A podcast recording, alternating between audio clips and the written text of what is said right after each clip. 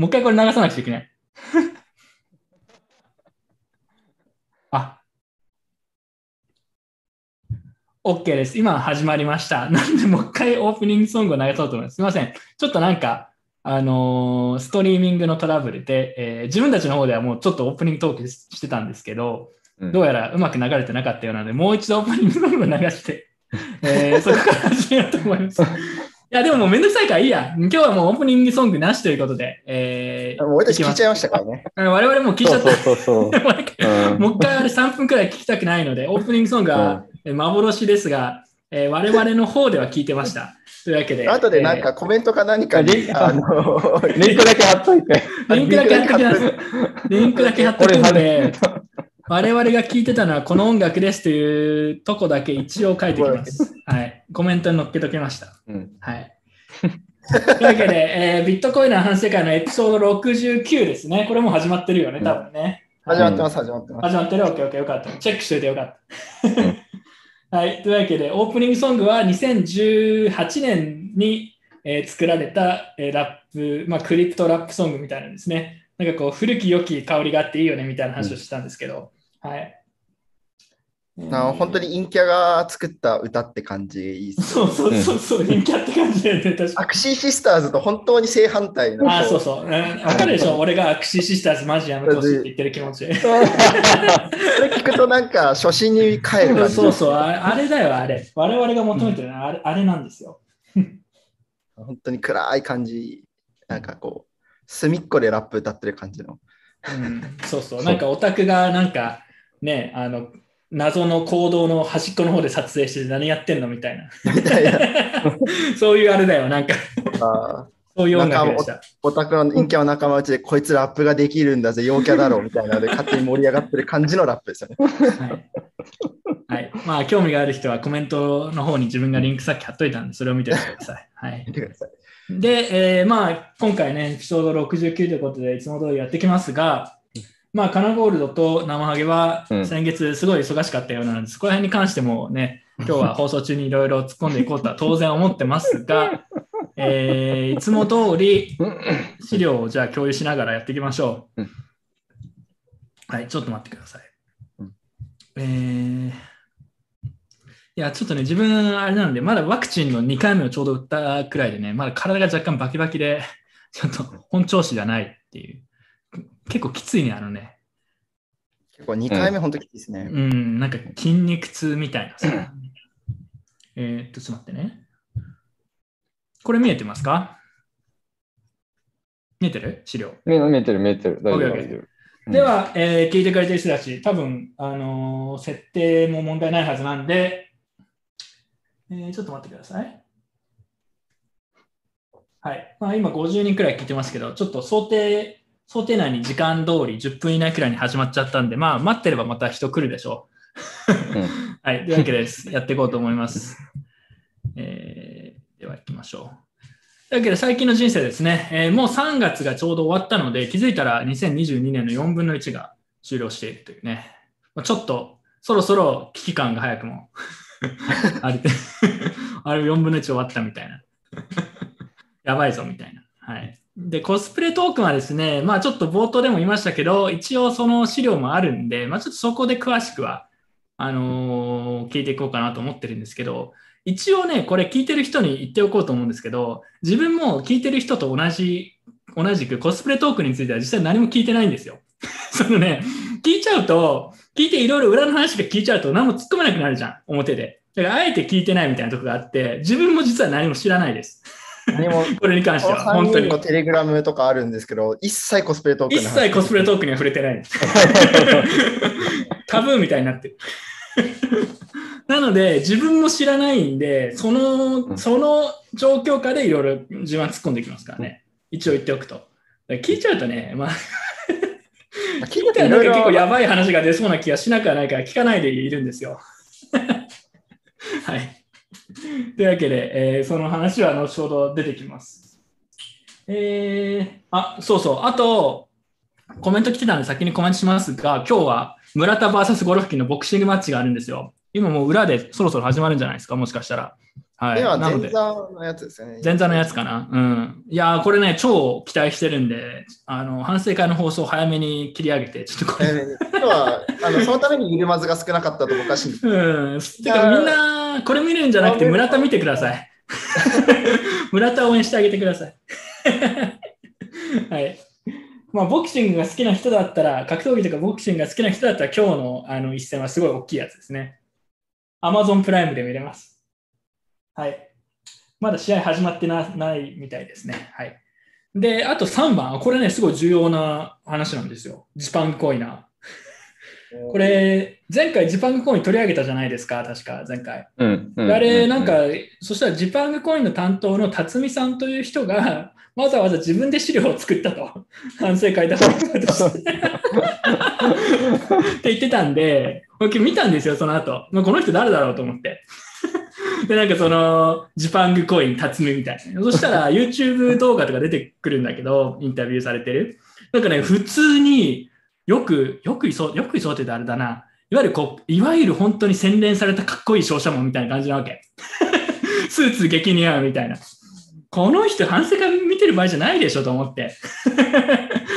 社会的信頼バリバリありそうな感じでしたよ。会社がね、ザ社会の会社だからさ、本来はね、かっこいい感じで、いや、俺もジパングコイナーなりたいなってちょっと思いましたもん。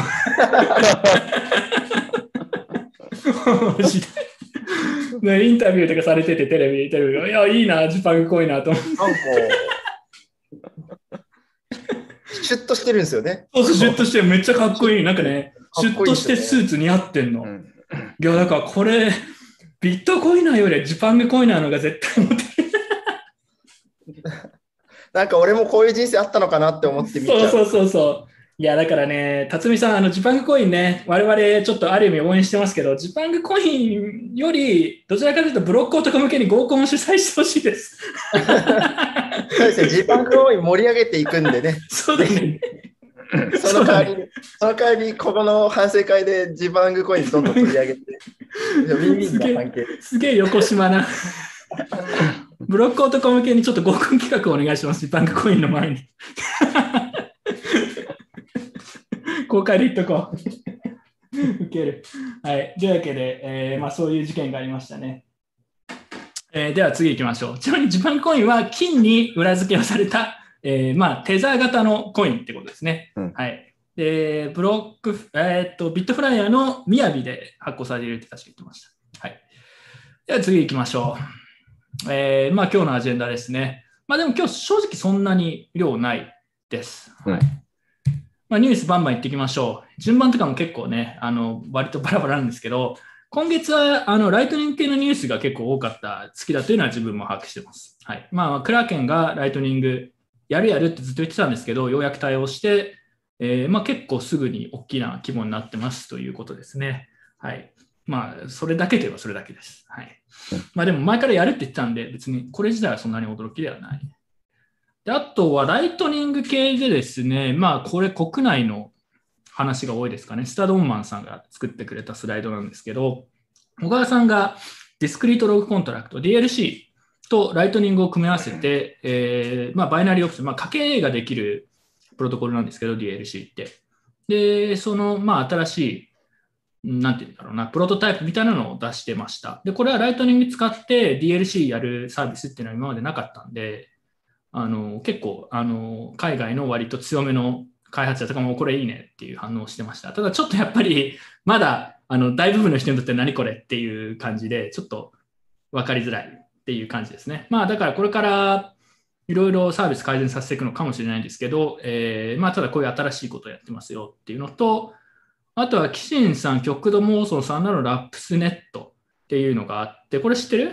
これは、あまあなんかカストディ型なんだけど、裏で、えーまあ、ライトニングのインボイスとかへの支払いもできて、かつスマートコントラクトアプリケーションの、えーデプロイもできるみたいな、まあ、プライベートチェーンみたいな感じだね。うん、ライトニングでフィーが払える、えー、と POA の EVM チェーン。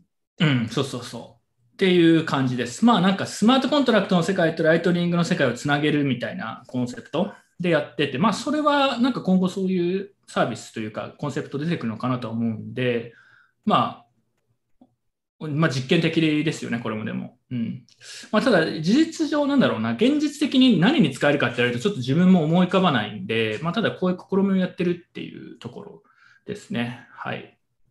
で、次。ライトニングオムチ。これ自分たちがやってるやつなんですけど、ダイヤモンドハンズとかで。これね、これ聞いてる人にもぜひ参加してもらいたいんで、一応これ説明しておきますと、えっと、店舗で、まあ、よくライトニング決済とか、まあ、別にビットコインじゃなくてもいいんですけど、特に日本日本で限って言うと、やっぱり店舗ってなかなか仮想通貨決済やってくれなくて、やってもめんどくさいし、誰も使わないしみたいな感じで、なかなか普及が進まないないという、まあ、ずっと歴史的経緯があって、え昔ビットコイン決済採用してたとことかもうほとんどやってないんですよね。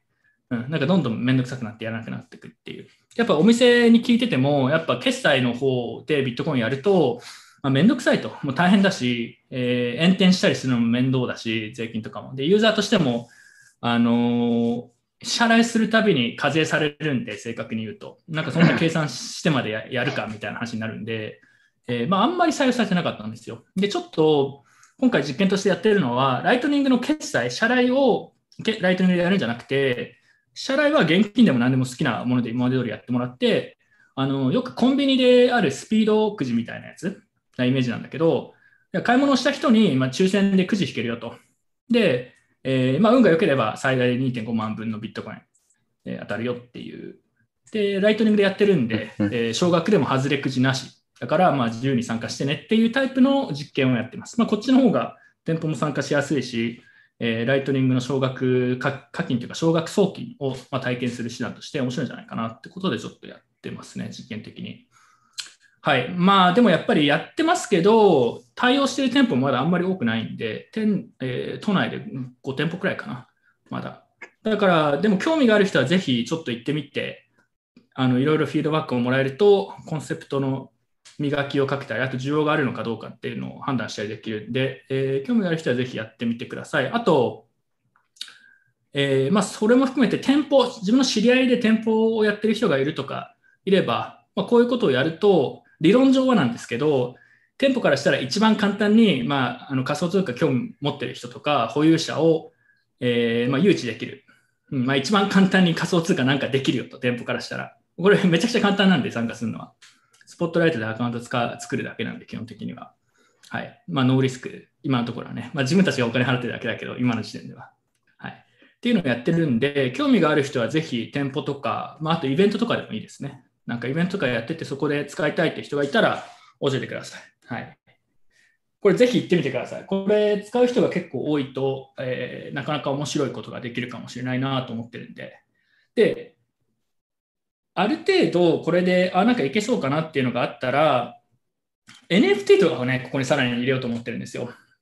店舗ごとになんかと固有の、えー、NFT、まあモナ、モナカードとかで例えば話をしてるんですけど、を発行して、そこ行ったら、えー、特別な NFT トークンもらえるみたいな感じでやって、まあ、それでいろんな店舗に行って、まあ、新しいトークンをゲットしたりとか、えー、ライトニングの抽選に参加したりっていうような仕組みをちょっと考えてますね。はい。という割と真面目な告知です。はい。ぜひ興味がある人はやってみてください。えー、0.0005BTC。そうですね。最大 0.0005BTC ですね。50万冊かな。はい。外れくじなし。ジパングコインでもこれやってください。いや、ジパングコイン関係ねえ。ジパングコイン関係ないですけど、はい、こういうのやってるんで、えー、ぜひ参加してください、皆さん。はい、NFT もこれ含めてやると、もしかしたら結構盛り上がるかなと思ってますね。はい、次いきます。エルサルバドル入りする日本人ビットコイナー。これはですね、ナユタの栗本さんと、マイさん、あとは、えー、フルグルベンチャーってところで最近ジョインしたテルコさん、ビットコイナーのテルコさんとかがなんかたまたまタイミングを合わせてエルサルバドルに行ってたみたいですね。ちょっと羨ましいですね。自分も行きたかったんで。で、なんか現地でいろいろ実験したりとか、現地の人と話をしたりしていたそうです。はい。ということです。なんかコメントありますか？いやでも結構面白面白そうでしたよ。うん。そう楽しそうだなっていうのと、あの結構こまめに皆さんあのビットコイン払いし、ライトニング払いしたやつとか、どういう感じだったかっていうのを結構細かくツイッターに載せてくださってて、いや、これ結構参考になるなと思いながら見てました。普通に、うんあの意外あのみビットコイン払いが一番押してても結構クレカ払いする人が多かったりとか、逆にうんなんか、ビットコイン払いしたら、なんか、あの、お店の人がなんか喜ばれたとか、なんかいろいろあって、なんかいろいろあって、なんかこう空気感が伝わる感じで、そうだね。うんすごく良かった。まあでもなんかやっぱりみんながいきなりこうスッと自然と採用していくって感じでは全然やっぱなくて、よくよくわかんない人は全然まだよくわかんないままだし、ATM とかもうまく機能しなかったりとか、まあだから課題も多そうだなっていう感じはしますね。まあこれはね正直予想してたんで、うんそこに関しては驚きではないんですけど、まあそれが現地に行っていろいろやっぱ体験したっていうのは楽しそうだな。あと栗本さんがなんかブログ記事かなんかで書いてましたけど、やっぱ現地ではまあマジでこのビットコインとか新しい技術を使って国をこうな、まあ、起こしていくみたいな感じでもうガチでそういうそういう雰囲気というかそういう姿勢っていう感じでなんかそれはやっぱ原点に帰るみたいなところありますね。はい、あの猿の絵をね何十億円で買ってる場合じゃないってビタリックもなんか言ってましたけどね。はい、まあなんかだからそういう世界とは本当かけ離れたこう地道な普及の様子とか、まあ、課題みたいなのを現地で見てきてるって感じですね。なんかこれはいいなと思いましたね。うん。はい。いや、我々も行きたかったんですけどね、ちょっとね。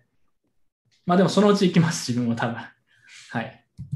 で、あとはビットコイン2022のカンファレンスが今ちょうど現在進行形でやってて、えーまあなんか一言で言うと、アメリカの Mac とかスタバとか、あの POS の業者と、POS の業者と、えーストライクっていうライトニングの決済業者が、まあ、一緒に組んで、えーこれ今できるのかな？それとも近近くなのか？ちょっとわかんないんですけど、前は Mac とかアメリカン Mac とかでライトニング払いでもういけるようになるらしいですよ。なんか結構あっさり言っちゃいましたけど。うん、自分年始でス スタバで使えるようになるって言ってたんで、あの予想当たってたんで、こんな早くこんなあっさり来たらちょっと思ってなかったんあんまりあれでね。あでも去年あのディベートバトルかなんかでやったときは確かスタバの JK スタバの JK なんだっけそれ？JK がライトニング使う。スタバでライトニング使えるかじゃなくてあスタバの JK が使えるかじゃなくてあ、うん。去年か一昨年か忘れましたけど。アメリカではね、JK でも使えるようになっちゃいましたよ。なりましたけど JK が使うかどうかまた別なので 確かに。ちょっとここは JK が使え使うところまで見たいなというなんかいけてるライトニングのウォレットとかなんかこういけてる感じのこうあると動線ができてくるとめっちゃ、めっちゃ無駄に可愛いウォレットみたいなやつ。そう、めっちゃぐだり。音とかなんかすごい、音とかすごいし、なんかこかう、可愛さ重視のやつね。ハワイさ重視、払うとなんかそのままインスタに投稿できる。払った。インボイスをそのまま、綺麗なインボイスをそのままああインスタに投稿できるとか、そういう感じ。まあでも将来的にはそういうの必要になるんだろうね、本当に実際ね。うん。そういうこう、特爆定撃イのンボイスもらったみたいな万字、知ってももう言うのわかんない、俺も。感じはもう言わないと思う。マジもう言わないのわかんない。ちょっとジェネレーションギャップがすでに出てきてる。やでも、あとはこのカンファレンス中に、えーロビンフット、まあ、アメリカでめちゃくちゃユーザー数が多い、あの株とか、あとはまあ仮想通貨も売買できるアプリがライトニングで出金対応っていうのもアナウンスあって、まあ、あとはこう書いてないけど、えービットペイとあとは、なんだっけ、あのカストディの大手、ビットゴーか。ビットゴーとかもライトニングに対応するってニュースを出してたんで、このなんかね、ライトニングこの数ヶ月で、まあ、アメリカが圧倒的に進んでるんだけど、まあ、かなりいきなりいろいろ普及がはなんか早くなってるなって印象はありますね。なんか取引所とかだったら当たり前にそろそろこれ入れないとまずいよね。まずいよねっていうか、まあ、そろそろ入れるタイミングだよねっていうような雰囲気を全体的に感じます。はい、なので、はいまあ、日本だったらあんま注目されてないんだけど、まあ、こういう一気に今来てるんで、まあ、自分とかダイヤモンドハンズがね、日本でもそういうのある程度、こんな感じですよっていうのは言おうとしてて、まあ、そういうのもちょこちょこやってるんですけど、まあ、でも日本の企業もちょっとずつ興味持つところやっぱ出てきてますね。うん、やっぱアメリカのある程度名が通ってるところで、こういうのや始まってるんで、まあ、日本もそろそろやらなくちゃみたいな。うんまあでも Mac とかで使えるってやっぱ結構すごいすごいよねと思って、ウォルマートとか。うん、ちょっと実際、まあ実際日常的に使うかはまあちょっとわかんないけど、でもアメリカとかに仕事の旅行とかで行ったら普通に使えそうだね。あの現金書いたりするのめんどくさいし。ですね。案外ね、意外と海外とか行くと、こそうそう出張とかの時にすごいこういうの便利なんだよね。便利なんですよね。これは。あの意外とクレカが通んなかったりとかしますからね。する。あとやっぱ怖いよね、海外でクレカ使うのね。ああ、まあそうですね。抜なんか裏持ってかれてさ、なんか謎のとかさ、あとなんか謎の手数料取られてんじゃないかとかさ、いろいろあるじゃん。ビットコインだとどこの国行ってももう単位共通だからさ。そうそう。まあだからそういう良さみたいなのあるよね。うん、はい。まあアメリカはここ最近ずっとすごい進んでるなって感じです。であとテスあ、ポルトガルとホンジュラスの、えー特別自治区って表現が正しいのかちょっとよくわかんないんですけど、えーなんかまあ、島みたいな感じなのかな、それぞれの領地内の。ところが、えービットコインを法定通貨化するっていうニュースがありました。あとはメキシコが法定通貨化する法案を提出するって言ってました。まあ、ただそれは通るかどうかわからないですけど。うんまあ、でもメキシコが仮にそれを通したら、えーメキシコってね、あのエルサルバドルとかより全然大きいんで、国としても。それはかなり大きな話だと思いますけど、まあどうなんですかね、通るんですかね、ちょっとわかんないですね。はい。あとはブロックストリームと元旧スクエアのブロックとテスラが、えー太陽光のゼロエミッションマイニングサービスを発表ということで、よくある環境環境批判みたいなのに対して、いや、まあゼロミッションでマイニングできるぜみたいな、えーのも含めてそういうのを出したって感じですかね。はい。えーまあ、あとはなんか、そんなもんかな。はい。まあ、他にもまだカンファレンスあるんでニュース出てるかもしれないですけど、大きなところで今のところこんな感じですね。はい。まあ、だから、ビットコイン関係のニュースが結構多かったなっていうのと、あとこれね、あこれ結構面白い。これか、カナゴールドに聞いたらあんま調べてないって言ってたけど、生ハゲ知ってるかもしれないけど、えールナ、ルナファウンデーション、LFG って書いてあるね。LFG が、えービットコインをステーブルコイン UST の準備金として購入していくことを発表し、爆買いを開始ってことで、もうすでに3万5000 BTC 以上買ってるらしいです。やばいね。めっちゃ買ってる。はい。で、サトシナカモトを除いたビットコインの最大保有組織を目指すと宣言ということで、えーこういうことがありました。もともとルナって UST っていうアルゴリズミックステーブルコインを発行する、まあ、プロトコル、プロジェクトって感じなんだけど、ここに来ていきなりルナ、ルナを使ってかな？ルナをこれ売ってんだよね。違うかな？まあ、基本的にはルナを売ることで、どんどん、まあ、えー裏付け資産になるビットコインを買ってるということのようなんですけど、これなんか面白くない？俺結構これ面白いなと思って、この展開予想してなかったんで、なんか注目してるとこありますか？うん。DAO、ダオ？ダオ？ななんか全部ダオで済ます気かな。これでも、え、そういうことなんじゃないですか？これって結構そういうことなんじゃないですか？DAO これ DAO なの？買うみたいなイメージ。僕全然このニュース知らないんですけど、あ、知らない？うん。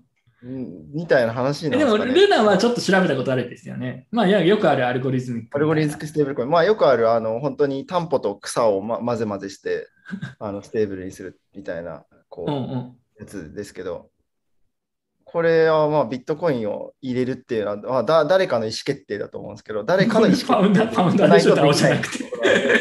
これは何なんですかねファウンダー DAO なんですか100%じゃないなんか、こう、何か POA 的なこうやつなのか、ちょっと気になるところですね、私も。ちょっと調べてみますか、後で。これちょっと自分もどういう意思決定がされたのかよくわかんこれなんないんですけど。かすごく気になるのは、やっぱ意思決定のところが結構こう、気になる自分の理解では、ファウンダーが結構ガンガン決めちゃったような雰囲気を感じますけどね。感じなんですかね。よくわかんないけど。まあ、DAO も一緒なんで、あ顔も一緒なんだよ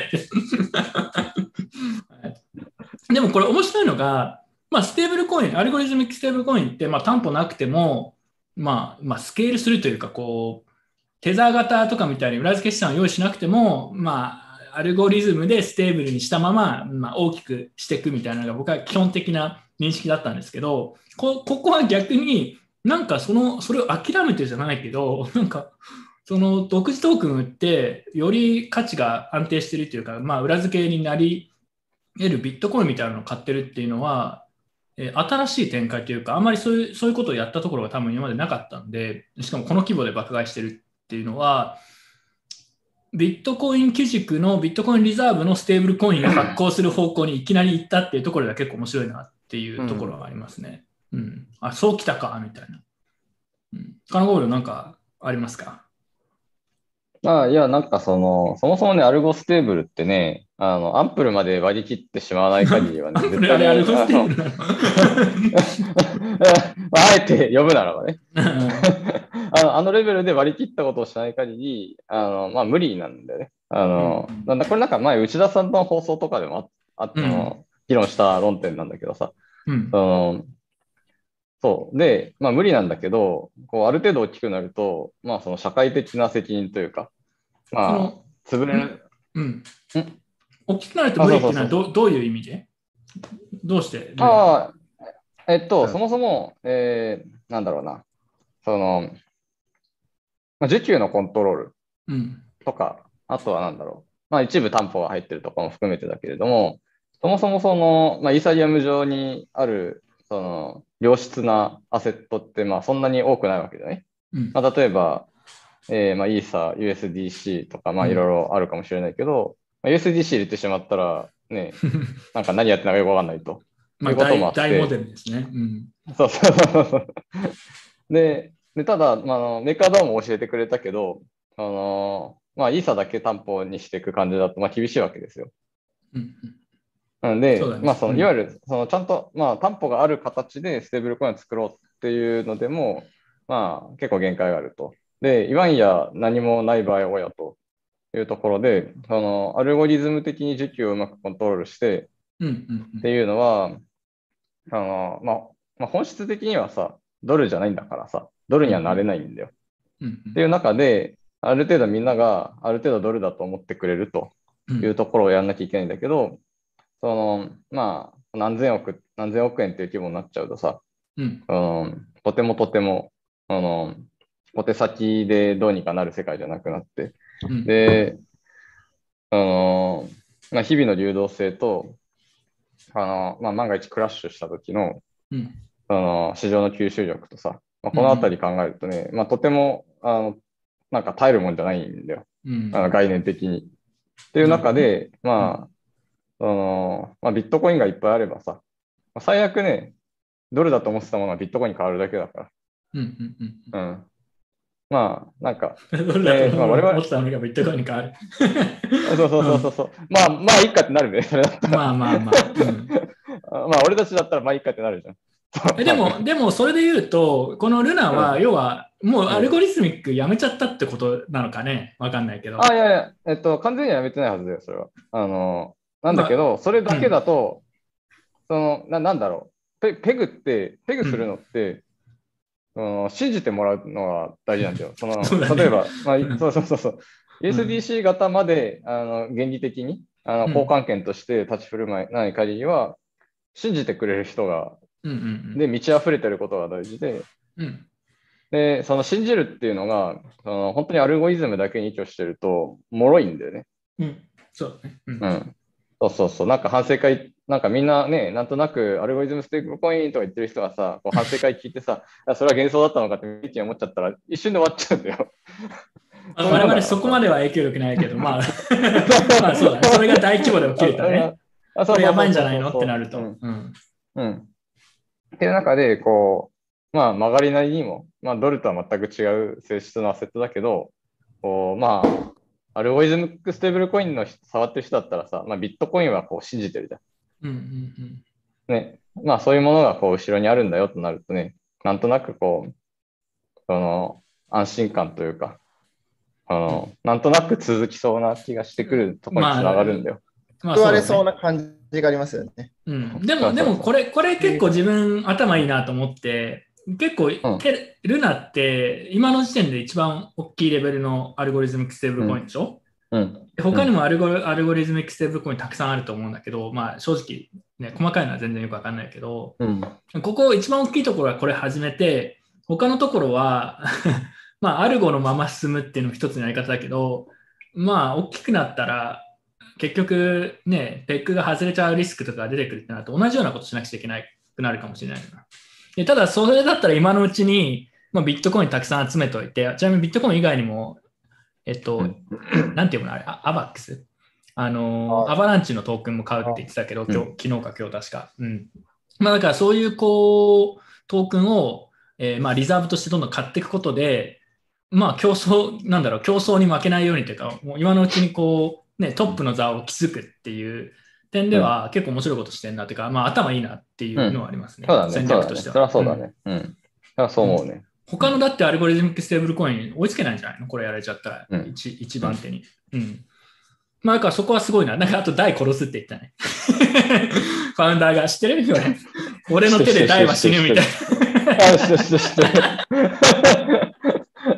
な。なんか台を殺すって言ってましたよ。うんうん。うん、なんかそれが目標みたいな。うん、はい。まあでもなんかこういう展開はちょっと新しい。で、まあ、それがむちゃくちゃビットコイン買ってて、それがなんか価格の上昇の一つの、えー最近の要因になってたって感じですね。うんはい。というわけで次行きましょう。あ クリス・ラーセン。これちょっと解説お願いします、解説員。これ知ってますか？クリス・ラーセンの。まあ、まあ、何が起こったかは知ってるけど、解説するほど知らないっていう。俺も解説するほどは知らないんだけどね。うんまあ、見ての通りですと。まあそうですね。チェンジアコード某リップルラブのクリス・ラーセンさんがビットコインのまあ環境しかやばい、良くない、最低って言って、それをビットコインを変えるべきだっていう、まあ、 Change the Code というね、えーロビー活動というかキャンペーンを始めたそうですね。でそれと、うんグリーンピースとリップルラボが手を組んで、まあ、ビットコインの環境負荷最低です。変えろっていう運動を始めたようですね。はい。なんかそれうんうん。ポリコレバトルバトルのこう方にこう主軸を移してくる感じがクレバーですね。これ、 Co-founder、ラーセンプロファイルス、あーまあ 5, 5億円ちょっと。まあでも今、今もう円安になっちゃうから6億円とかですか？そうなんだよね。そそれがびっくりなんだよね。そうなんだよね。円安の話もありましたけど、うん5億円じゃないですね。6億円ですね。悲しいことに。もう6億円以上ですね。はい。えーっと、まあだから、それを、えー6億円を寄付して、まあこういうキャンペーンをやってるそうですよ。まあしょうもねえなと思いますけど、まあ日本のリップラーのお金とかこれに使われてると思うとちょっと胸熱なところありますね。はい。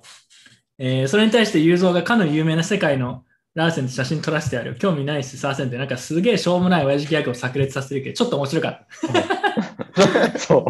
た。これ知ってるこれ元ネタ。覚えてるかな？知ってる、知ってる、知ってる。なんか、リップルラブのラーセンと写真撮らせるって。なんで俺があいつ写真撮んなくちゃいけないんだっていう切れ 切れてたというね、元ネタがあるんですよ、これ。結構前の話ですけど。このネタかなりすってますよね。ガのネタかなり好きだよね。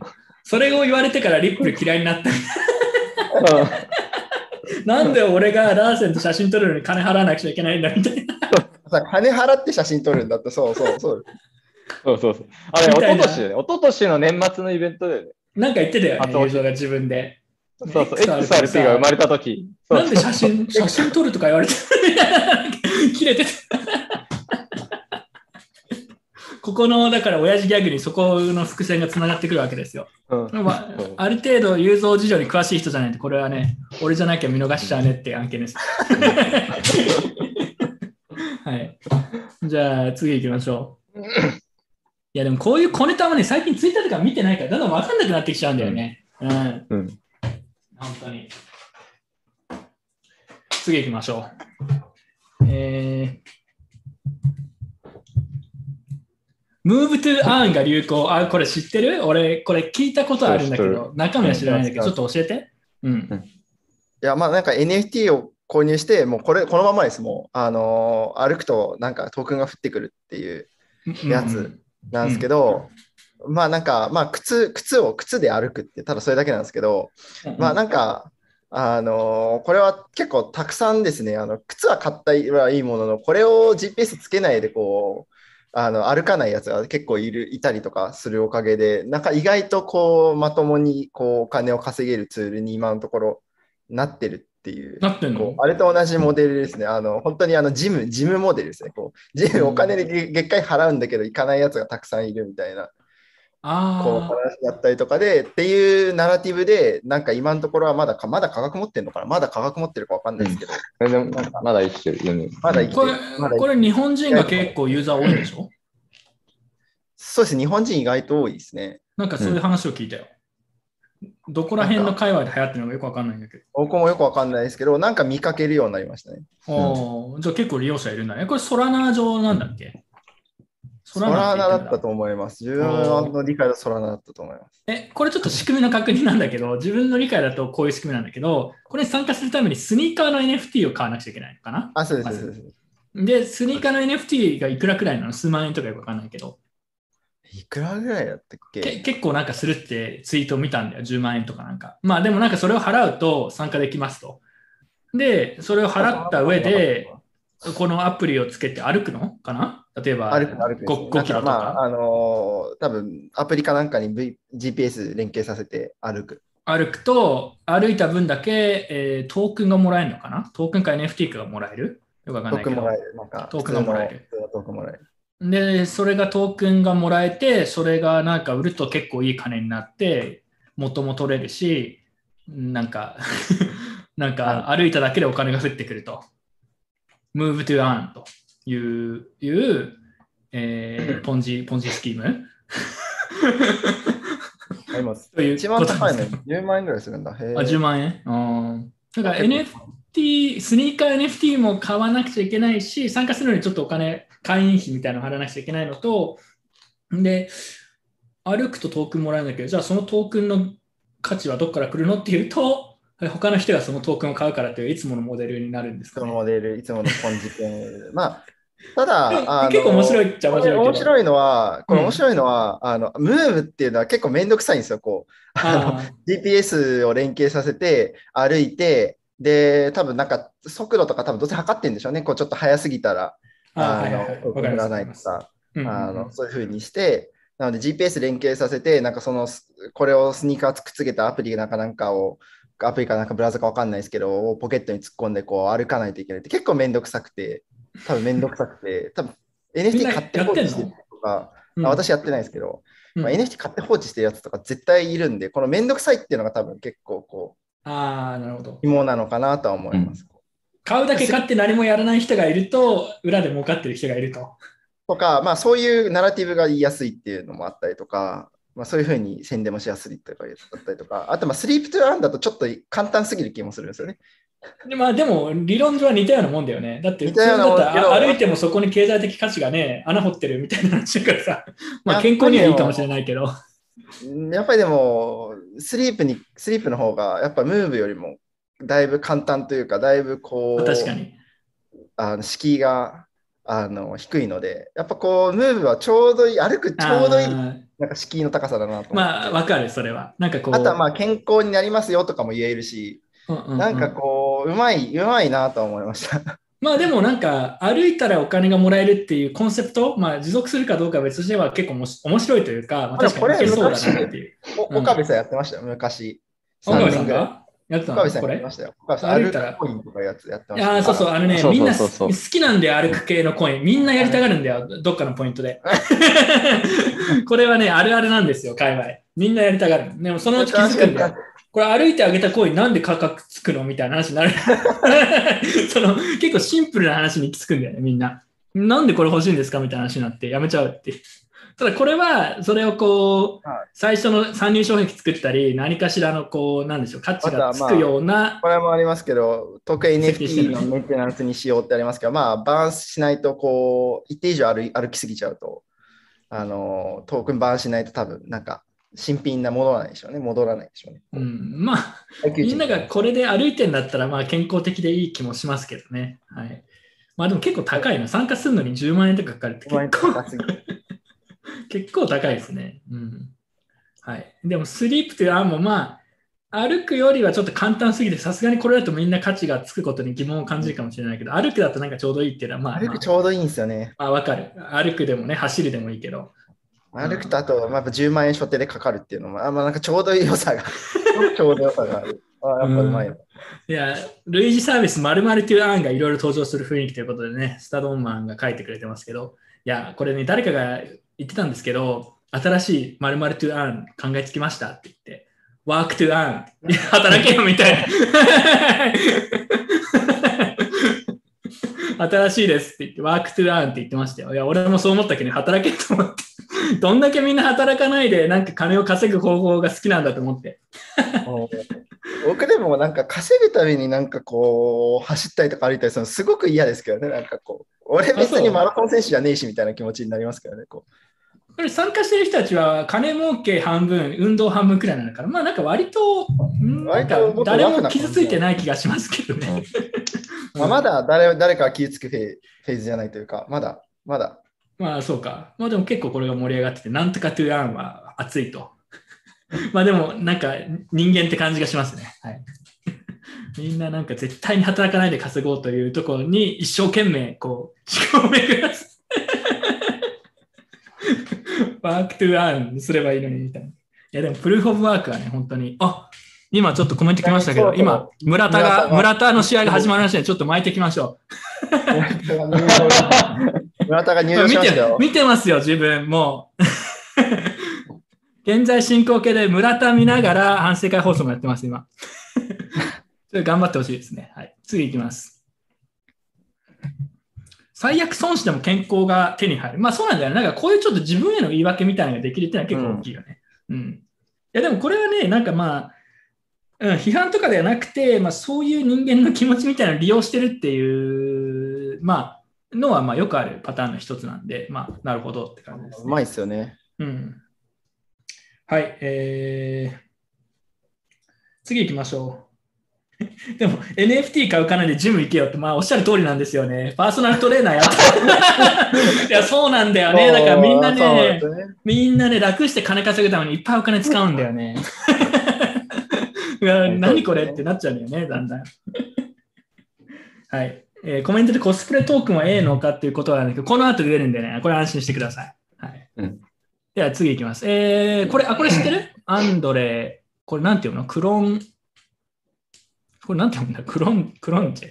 え？クロンヘ？クロンヘ？かな？まあ、有名な人でしょ、うん。 DeFi の。有名な開発者。うん。ヤヤーンファイナンスが作ってた人。うん。うん。が、 DeFi クリプトから引退ということ、これ自分そんなに詳しく知らないんですけど、知ってますか？なんかそうアン、アンドレってなんかさ、その、ヤーンファイナンス作った人ってあった、ヤーンファイナンスって覚えてる？なんかこう、まあ、うん、聞いたことある。なんとなくわかる。そうそうそうそう。なんかこう、とそうそう、トークン1万あたりの値段がビットコインに次いで高いコインなんだよね。ああ、なんか聞いたことある。うん。そうそうそうそう、1枚なんか数万ドルするっていう、まあ、発行枚数も10万枚ぐらいしかないっていうタイプの、まあ、珍しい、まあ、ヤンファイナンス、ファウンダーだったんだけど、その後ね、いろんな、こう、 DeFi 系のプロトコルをどんどん出していったんだよね。だからなんか、かこう、たくさん出してたル。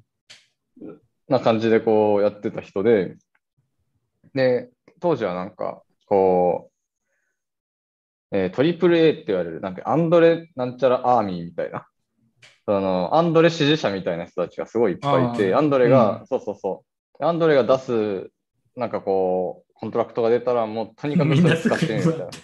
そうそうそうそう。うん。まあ、で、多分なんかうエアドロップもらえると思って誰も先に突っ込んで、あ、バグがあったとか言ってボックスするみたいな、そういう時代があったんで。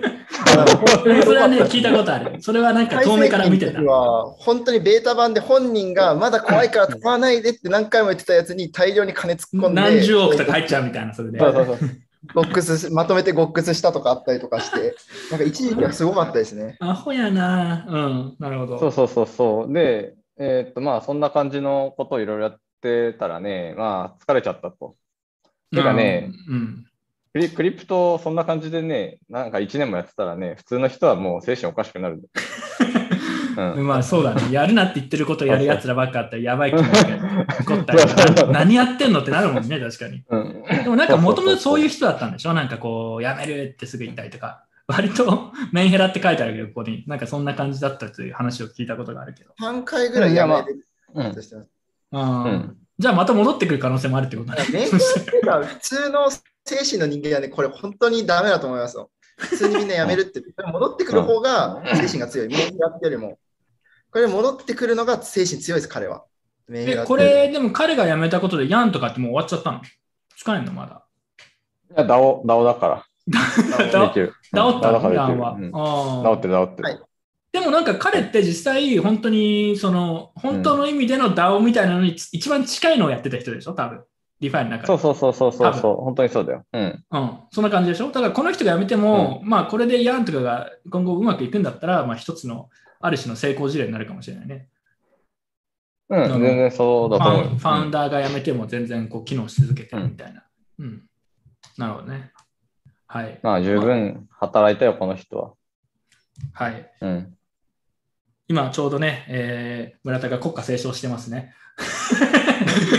いやゴロ同じ画面を左で見てます。ゴロ付近かっけー。ゴロ付近かっけーと思って入場かっけえぐい、ね。いやー、そうそうそう、ちょっと今、村田が出てますね。お何これ、俺たち何やってるはい。中えぐいっすよ、ゴロフキン。えーちょ次どんどん行きましょう。今日、早めにラップアップしましょう。もう目が離せない。アマプラですよ、皆さん。村田ゴロフキン。はい、えっと、コフィンタンス NFT ない？これ知らない。全然知らない。知らなんい。まあなか NFT のオークションがあって、それがまあ半分ウクライナに売り上げが寄付されたという。まあなんか前も話した記憶あるけど、NFT はね、自分なんか寄付系のやつと相性確かにいいんで、こういうのはなんか別にそんなにすごなんだなんかいやらしさは全く感じないですけどね、個人的には。うん。寄付と実際確かに相性いいんだよ。うん。なんか赤い羽共同募金みたいな感じがあるよね。そうそうそう。で、もしかしたらワンチそャン、ワンチャンなんか、そこにこう価値がつくかもしれないって、だから寄付するっていうのは、もともと寄付しようと思ってたとこに、ちょっとしたインセンティブを追加するっていうところでは、まあいいんじゃないかなと思うんですよね。個人的にはうん。そういう使い方はあありだし、今後もっと増えてほしいなって気がしますね。はい。うん次行きましょう。あーそろそろ来ますよ、皆さん。今日のメイントピック。じゃあ俺俺はゴロフキンちょっと見てるんだけど、我々はコスプレトークン話さなくちゃいけないんですよ。来ましたね、コスプレトークン。えっと、んどうどうしてやろうかなどうしてやろうかなってどうしてやろうかなって。え、まずはじゃあ CM から見ますか ?CM 出してたじゃないですか。うんそれちょっと見せますよ。はい。うん。コスプレトークンの CM がね、3月公開されました。まず皆さんにそれを一緒に見ようと思います。はい。えーちょっと待ってくださいね。えーどれだ？コスプレトークンね。コスプレトークン、冒頭にも言いましたけど、自分も本当に何も聞いてないし、あえて聞かないようにしているので、今日本当にいろいろ聞いていこうと思ってます。はい。じゃあ、これ今から CM、財布で流したやつですね。再生数1万4000もいっランダムにもらえる新しい推しが見つかる。ファン同士のトレーディングもできますブロックチェーンの難しい仕組みを意識せず使えるファンとレイヤーで双方向のコミュニケーション。 COT と NFT を使った DAO の実現と新しい関係性が生まれる。 COT によりコスプレ業界の次世代コミュニケーション化新しい体験を。いやいや、控えめに言ってこれ、あ何これっていうね、その正直に言うと、な何をやってるのと俺は 正直思って、何これと思って、これ誰向けのコンテンツなのと思って。いやいや、何なのこれ。前向けなんですか？うんそれはね、それはね、財財布に聞いてほしい、それは。何なのこれ。ライフに聞いてほしいです、マジで。あのー、マジ何これと思って。でももう1万ビューくらいあるからね、結結構そこそこビューありますよ。はいや僕今、一番びっくりしたのは、これ1万回再生されてるってところ再に生されてるよ。すごいよ。すごいよ。はい。えー反省会より多いからね。確かに。本当にびっくりしました。今今結構マジ真面目になんかビビりました。うんえっと、ちょっと資料にそしたら戻りますけど、これ見えてる？コスプレトークン見えてる見えてるじゃあね、これちょっといよいよ、まあ、いよいよ、まあ正直、ぶっちゃけ言うと俺正直どうでもいいんだけど、まあなんか気になってる人もいるんで、ちょっと聞いていこうと思います、いよいよ。うんえっと、なんか前回は何の話を前回はなんか、まあホワイトペーパーが出るからそれを待ってくださいみたいな話だったと思うんですけど、うんうんコスプレトークンついに出ました。ホワイトペーパーは僕ちょっと読んでないんですけど、結局これはどういう仕組みなんですか？何なんですかこれは？ああ、えっとね、あの、ホワイトペーパーと、あと、あの、サービスローンチしました。ベータ版がこの前ローンチしました。はい。は3い。月の20何日だったか忘れたけど、はい。で、えっ、と、まあ、ど、どんな機能があるかっていうと、その、まあ、コスプレイヤーに、こ投げ銭すると、返礼品で NFT がもらえるっていう、まあ、これが基本コンセプトなんですよ。ああ、それはそうそうそう。投げ銭はこのコスプレトークンで投げ銭するのね。そうそうそうそうそう。で、コスプレトークンで、はい、まあその、えー、なんだ、まあ、ERC20 バージョンと、まあ、うんあのブリッジ使ったポリゴン版があるんだけど、まあ、どっちを投げてもいいんだけど、まあ、そうすると、その NFT がもらえると。うん、で、そのレイヤーさんごとにいろんな NFT があって、こう、なんというか、まあ、ランダムにこういろんなのもらえると。まあ、そういう感じのね、あの、まあ、おまけがもらえる、えー投げ銭なるほどね。まあ、が基本コンセプトで、そうそうう。ん。それは分かわかる、わかった。なるほど。うん。それが基本な,、なのね。うん。そうそうそうそうそう。で、うんと、あともう一個は、もう一個って、まあ、いわゆる、なんだろう、普通の投げ銭っていうか、まあ、スパチャとかって、大体クレカで課金してさ、はいはいはい。あの、えー、っていう感じじゃない？うんで、えっと、で、実際つまり、その、いわゆるコスプレイヤーさんにもともと投げ銭するタイプの人たちって、あの、えー、大体メタマスクの使い方とか知らないんですよ。大体というか、多分99割方知らないんですよ。はいはいはい。で、うん。えーっと、で、その、まあ、つまり、こう、まあ、トークンだけで投げ銭するっていう形だと、あの、まあ、広がっていかないというか、結局誰も使わないサービスになってしまうから、その、まあ、クレジットカードとか古典的な方法でも、こう、投げ銭ができるんですよ。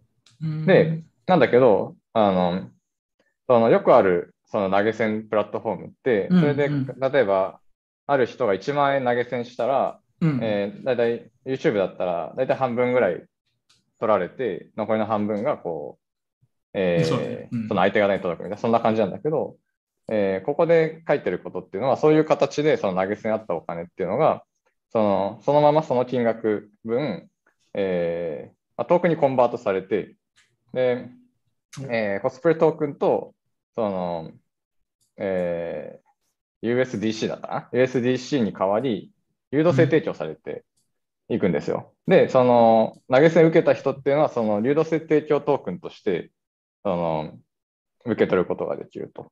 で、まあ、後で引き出したくなれば引き出すことはいつでもできるんだけれども、まあ、普通に自分のだからね。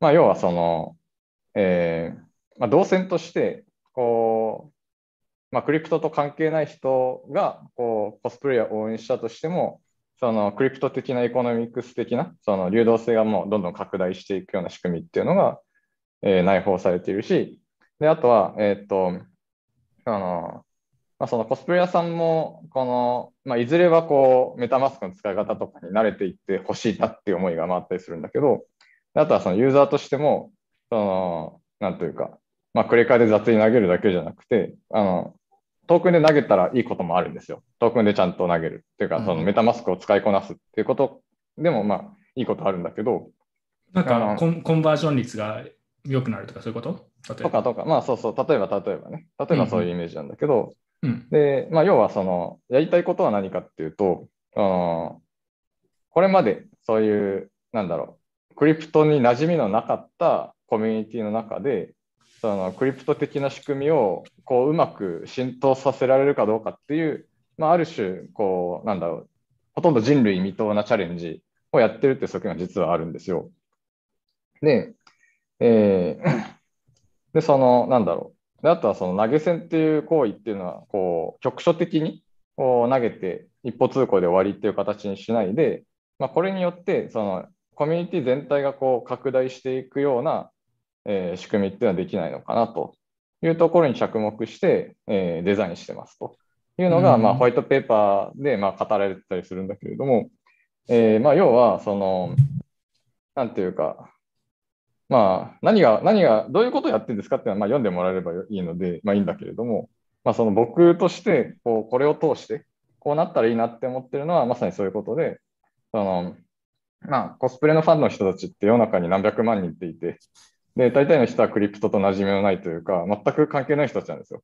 ほとんど多分触ったことがない。で、そういうところに、この新しいこのトークン的な世界観っていうの、まあ、NFT 的な世界観っていうところをこうどうやったらインストールできるのか。で、それによって全く新しい形のコミュニティは本当に作れるんじゃないのかなっていうのを、えー真面目にやっているものになると。真面目っていうのは、あの、ちゃんと気合い入れて、それ目指してやってますとはい。いう内容です。はい。あの、設計はね、まあ、なんか、なんとなく分かった気がしますし、基本的にあれだよね、いや、これコスプレイヤーのコスプレがめちゃくちゃなんだ、レベルが高くて、投げ銭をしたいという人が一定以上いる限りは、まあ、機能するという仕組みだと思うんだけど、まあ、だからその点では別に機能するかもしれないと思うんだけど、またやっぱり聞いてる人が気になってるのは、これは果たしてスキャムなのかどうかというところなんですよ。たなんで仕組みはね、分かった。仕組みは分かった。うん。まあなんか、うんあのど、どこの需要が続けば機能するかっていうのもまあ大体分かったと。まあコスプレ DAO とかって書いてあるけど、あそうそうそう DAO っていうとこはちょっと突っ込まないで今行こうと。で、うんちょっと、これね、スキャムかどうか実はここに証拠がね、あるんですよ、1枚もうすでに。わかります？これ見てる人。自分が提唱していた理論がね、一つね、やっちゃってるとこがあるんですよ、これ。知ってる？わかる？あの、チームの写真が白黒のやつはスキャムっていう その鉄則があるんですよ。袋回しますからね。だからやっちゃってんだよな、これと思って、白黒来たと思って、これ見て。この白黒、白かつ白ろくろを回してる黒、黒はだから、これやばいやつだと思っ2点て。二点加算ですから。これはね、やっちゃダメなやつなんで、一番。チーム写真が白黒は絶対にスキャムって理論が。なんかあるんだよね。これ反省からね、長年見てる人ならわかる理論なんですけど、この理論あったよね。ICO スキャム判定理論で、チームの写真が白黒だとスキャム。そうそう。あの、そう。あと、あのそう。ホワイトペーパー読まないで、あの、そうそうそう10秒でスウキャムかェウェブサイトで10秒で把握するにはどうするかっていう。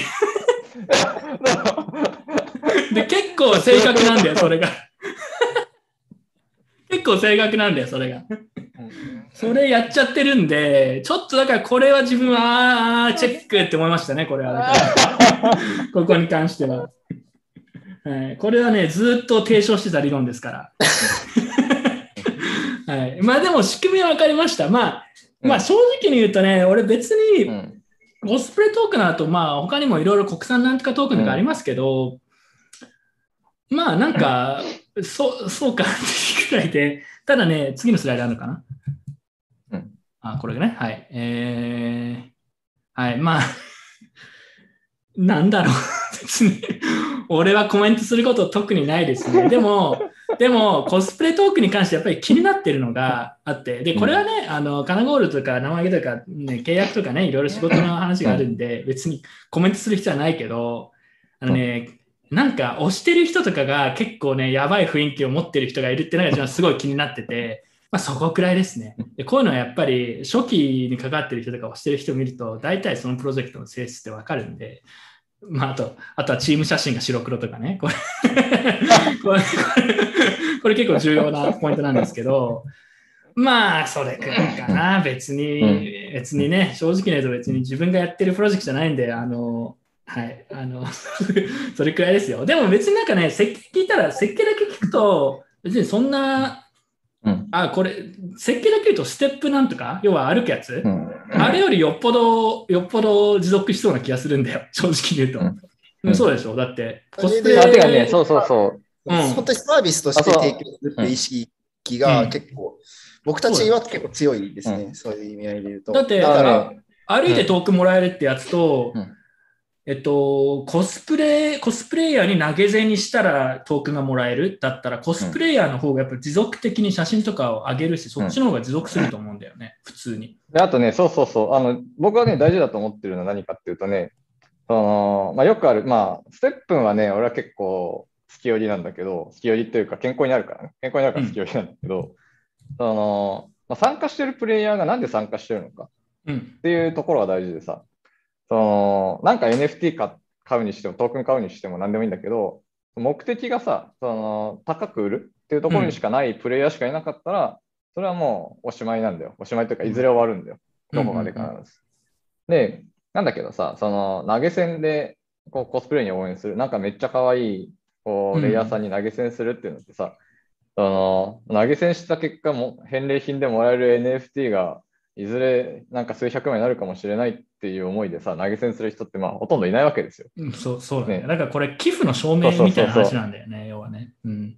いや、そうそう。いや、だから分かるよ、そこは、俺も。そうそうそだから、うそう。そう、そこはね、だから正直に言うと、ステップンが良くてこれがダメっていうと、モデル的にね。いや、それは、モデル的なこっちの方が実はまだ持続すると俺は思うんだよ。正直に言うと。うん。だから、そこはね、あんまり突っ込みはないかな。そこに関しては。あと、円、円で課金したときに裏でトークンをいじってあげるっていうのも、まあまあわかる。そうすると一般、うん。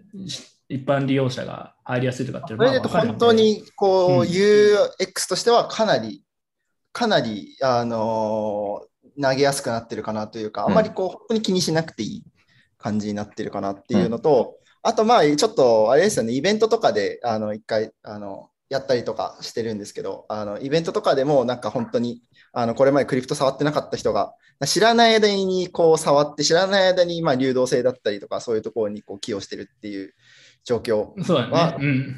が作れると、やっぱ面白いかなという、そういう意識が結構。まあ、あれだね。あの、さい最後、弊社からコメントをすると、しますと、トークンの設計の部分と、うん、なんかその、トークンの分配の話がまた全然違う話なんで、そこがどうなってるのか、だからまたまた別の話なんですよ。だから、まあ、だからトークンの設計はステップンとかよりはむしろこっちの方がまともっていう風な、あの、冷静に考えるとよ。うん。っていうふうには思いますけどね。ただまあ、さっきも言った通り、その他もろもろのところでね、ちょっとなんかやべえやつかかってそうみたいなのがあったんで、自分が気になってるのはそこら辺です。あとはもう視聴者の皆さんがね、あの判断してくださいということで、コメントをぜひ書いておいてください。あもしくは質問あったら質問してもいいですけど、それより俺はやっぱ村田が今気になってんだよ。村意田なんか外と押してるんですよね。村田押してるらしいんだよ。俺だってさっき。あのマルチタスク珍しくしてたもん。ちょっとあのゴルフキンのガードがちょっと下がってるんですよ。あの1ラウンド目と比べて。あ見てんの？かあ見てんの？そうそう、なんかラ1ラウンド終わった後のなんか顔が明らかにゴロフキンが苦しそうで、村田笑ってるみたいな、なんか。3ラウンドちょっとあのゴルフキンのガードが下がって、ちょっと顔が開いてるんですよね。おー、やばい。ちょっと早く終わらせよう。次行きます。えっと、自民党 NFT ホワイトペーパー公開でね、えーこれ見ましたか？正直村田の話の方が重要ですね、これより。いや、わかんない。これ見た？俺そんな見てないけど。まあなんか Web3 いやなんかとか NFT をやりたいらしいね。うん。ん自民党がね。うん。なんかね、押してるよね。あと、渡辺壮太も出世したなって思って。ああ、すごい出てるよね、なんかね。うん。うん。彼なんかね、政治家、いずれ政治家とかになれそうな。確かに。政治家とかになってても驚きはしない。ね。まあ、良くも悪くもですけど。えっと、そうね。まあ、ここ書いてあるんで、もうめんどくさいから説明しませんけど、なんか NFT とかをすごい推してるんだよね。あと DAO? いや、でもさ、DAO の、DAO の法人化ってそれただの法人じゃない。それさ、だからさ、これななんかねるほど DAO の法人化ってそれ法人じゃんみたいな、会社みたいな。うん。これめちゃくちゃ思いました。こう。うん。何やねん。いやだえ、からそしたら、これできたら、我々も法人化するんですか？うん、いや、でも日本で DAO 特区とか DAO の法人化できるようになって、俺、速攻反省会 DAO 最一番最初に。反省会 DAO で国家からお墨付きの DAO になりましたって言うから、俺。うん、実際それちょっとやりたいからやってほしいですね。いや、やりたい、やりたい。なんか、うん我々はもうなんか国からお墨付きですよ、DAO ですよ、みたいな。でもなんか区役所行かないとダメですとか言われてさ、あれ、行けないんだけどとか言って作れないみたいな。なんか、ハンコ持ってきてくださいとか言われるんだよ。なんか、印鑑持ってきてください。いやマジ、DAO これ？みたいな。印鑑をステーキングしてくれる DAO メンバー募集みたいなのをやるんですね、ジェネラルチャンネルで Discord の。印鑑使わせてくれる人。ブロックチェーンエコノミーに適した税制改正。まあ、税率が下がるのは基本的にはいいことだと思いますけどね。そこを進めているのは、まあ、悪いことは全然ないと思うけど。なんか、これ NFT ホワイトペーパーとかその辺の文脈とちょっと分けては語ってほしいなっていうのは、なんかもうむちゃくちゃだよね。いいろいろぐちゃぐちゃに入ってる感じね。切り分けてほしいですね。ななんでかっていうと、こう、NFT じゃあなんちゃらかん NFT どうのこうのはこれダメ、ポシャりましたってなったら、これ、税制改正も一緒にポシャるんですかとか、そういう話になるんで、うんなるべくこう別の問題は別で切り分けて、せ政治家さんならやってほしいなという、それ最低限それぐらいやってほしいなというところ。確かにごごもっともですね、それは。はい。あと Web3 担当大臣の設置を提言って結構いい。Web3 デジタル大臣みたいな話だよね、これ Web3 大臣って。いや、Web3 大臣またわけわかんない人になるよ、どうせ。いやだってデジタル大臣もよくわかんない人だったでしょ、確か。うんそうたにやってもらうしかない、こういうのは。Web3 大臣はいいね。そうそうそう。うん。応援してますよ。うん。応援してます。我々は。ゴロフキン押されてますよ。マジで？村田やばいな。村田が強いすごい。あのね圧のかけ方がすごいんですよ。俺画面共有するからみんなで見る回にしよう、村田を。は い圧が、すごいああ、でも、も今ジャブ入った。結構。リプレイしてるけど。村田見てるよ、俺。本当に上から押していく感じがすごいいいですね。なんかもう気合い、強い。いやーなんかすごいね。ゴロフキンも顔がもう苦しそうだもんね、すでにね。なんかもうお気持ちの強さ感じるね、これにかけて。だって、村田ずっとゴロフキンが目標ってずっと言ってて、こここがまあもう、彼が一番史上、今一番ベストなボクサーだと思ってるんで、そこに挑戦することにかけたいってずっと言ってたんで、そう。なんかやっぱこれ、この一戦にかける思いがちょっと違う感じがしますね。はい。何の話だっけ？はい、えっとこのペこのページは終わったところ。このページ終わりました？自民党 NFT。たいいですか、うん、はい終わったことにした。終わるうん、まあ、頑張ってくださいって感じですね。頑張ってください。本当に冷静なわけで考えてほしいですね。はい。まあ、あの、あとね、一般的なんだけど、あの、政治家とかなんかやりたいのはわかるんだけど、あの、何でもかんでも政治家がリードすればうまくいくわけじゃないんで、どちらかというと、関係者が動きやすい環境だけ作って、あとはもう何もやらないということも選択肢もないのかなと思うことはありますけどね。うん。うんなんかリードしますとかってなると、そこにやっぱ政治とか、僕がなんとかリードしますみたいになるとね、そこに政治的な話がまた入ってきますからね。制度設計だけして、あとは黙っててくださいっていうのが個人的な 要望です。まあ、それも含めてね、そのロビーイングちゃんとする人がね、やっぱりいないと、なんか、うまくいかないっていうのがあるからね。まあそうだね。でも、ロビングする人は結構やっぱ自分のためにロビングするからね、そこがめんどくさい、めんどくさいというか、まあ難しいところだね。まあみんなのためにいい設計っていうのはなかなかないしね、しかもね。うん、うん。はい。ああ、出た。えっと、これは村田も見たいんだけど、俺この話も結構好きなんだよな。うんジャパンオープンチェーン。ジャパンオープンチェーンちょっと解説お願いします。いや、ジャパン、ジャパンオープンチェーンね、これね、まあ、まあなんか見てる人はね、この存在も知ってるし、絶対ね、これね、熟読してると思うから、あえて中身を説明はしないけどさ、電通チェーンでしょ？これ電通とかが中心にやる新しいチェーンって言われてたやつね。はい。いやだってさ、この文章さ、もう、ねえだって、これ、これ書いた人っていうかね、これやってる人たち、だって今この反省会これ聞いてんだよね。で、あの、絶対いる。ね これ、これ聞いてんだ。聞いてんのかな？絶対聞いてるし、そう、ねえなんかこう、どこまでこう俺たちの真意を汲み取ってくれたかなとか言って、車に構えて絶対みんな見てるんだよ。ねえもしかして反省が視聴者ですか、この方。まあ、ジパンコインも視聴者だったからあり得るね。ジャパンオープンチェーンも視聴者。うんだってこ、この文章を書いたらさ、もうツイッターでもう絶対バズるに決まってるんだよ。もうクリプト界隈で絶対バズるし。わかるわかる。うん。ねね、普通のなんかビジネスの世界では、普通にこれが得意そのまま素直にいい意味に捉えられるんだよ。うんだからうんうんね、こう全方いいことしかない。ビジネスの世界では、お、素晴らしい、やっと分かってる人たちが出てきてくれたってなるし、こうね、我々みたいな人たちは、なんか分かんないけど盛り上げてくれるんだよ。面白いんだもん。こんななんかこう、面白い文章書かれたらさ、負けだよ、伝説の勝ちだよ。するようなことをね、うちの物体で。そいや、これだからさすが電通って俺見たけど、これ。お、すげえ面白いね。なんか芸術、芸術的だなと。う。そう。うんかなり完成度高い。うん、完成度高かったよね。なんか分かった上でディスってきてるなっていう。いいポイントついてきてるなって感じするよね。うん。なんか本当これは分かった上で書いてる感じは確かにある。なんか分かってなかったらもう少しこういう書き方はするだろうみたいなのがあるんだけど、なんとなく。うんこれは分かった上で魚でするような書き方で書いてるというか。なんか、なんか本当に変な人たちのこう記事とかを丸パクリして、なんかあのそれっぽいことを書いてるんじゃなくて、本当に自分の言葉として消化した上でこう書いてるの感じが良くて、こう確か僕も。ささらに POA 方式や POW 方式が確率的ファイナリティしかないのに対して完全ファイナリティを担保することが可能ですとかも 本当に分かってる。本当にこ なんかその、うこうついてる。我々が話してる論っていうのをちゃんとカバーしてきてるよね、環境。そうそう全部。なんか、一通りちゃんと要点カバーしてるんだよ、これ。うん。安い、早いとか、あとはなんか法的に準拠してるとか、なんか本当にね、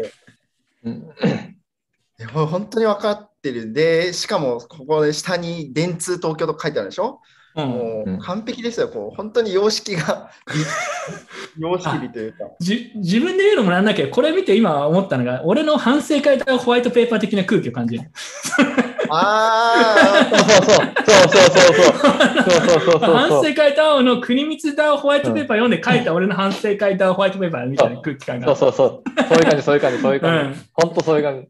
そうなんか分かった上で、もう要所要所ちゃんと書いてるみたいな、うんそんな感じするよね。だから、うん。結構話題になってたみたいだけど、でもこれ実際なんかうん。使えるんでしょ、もう。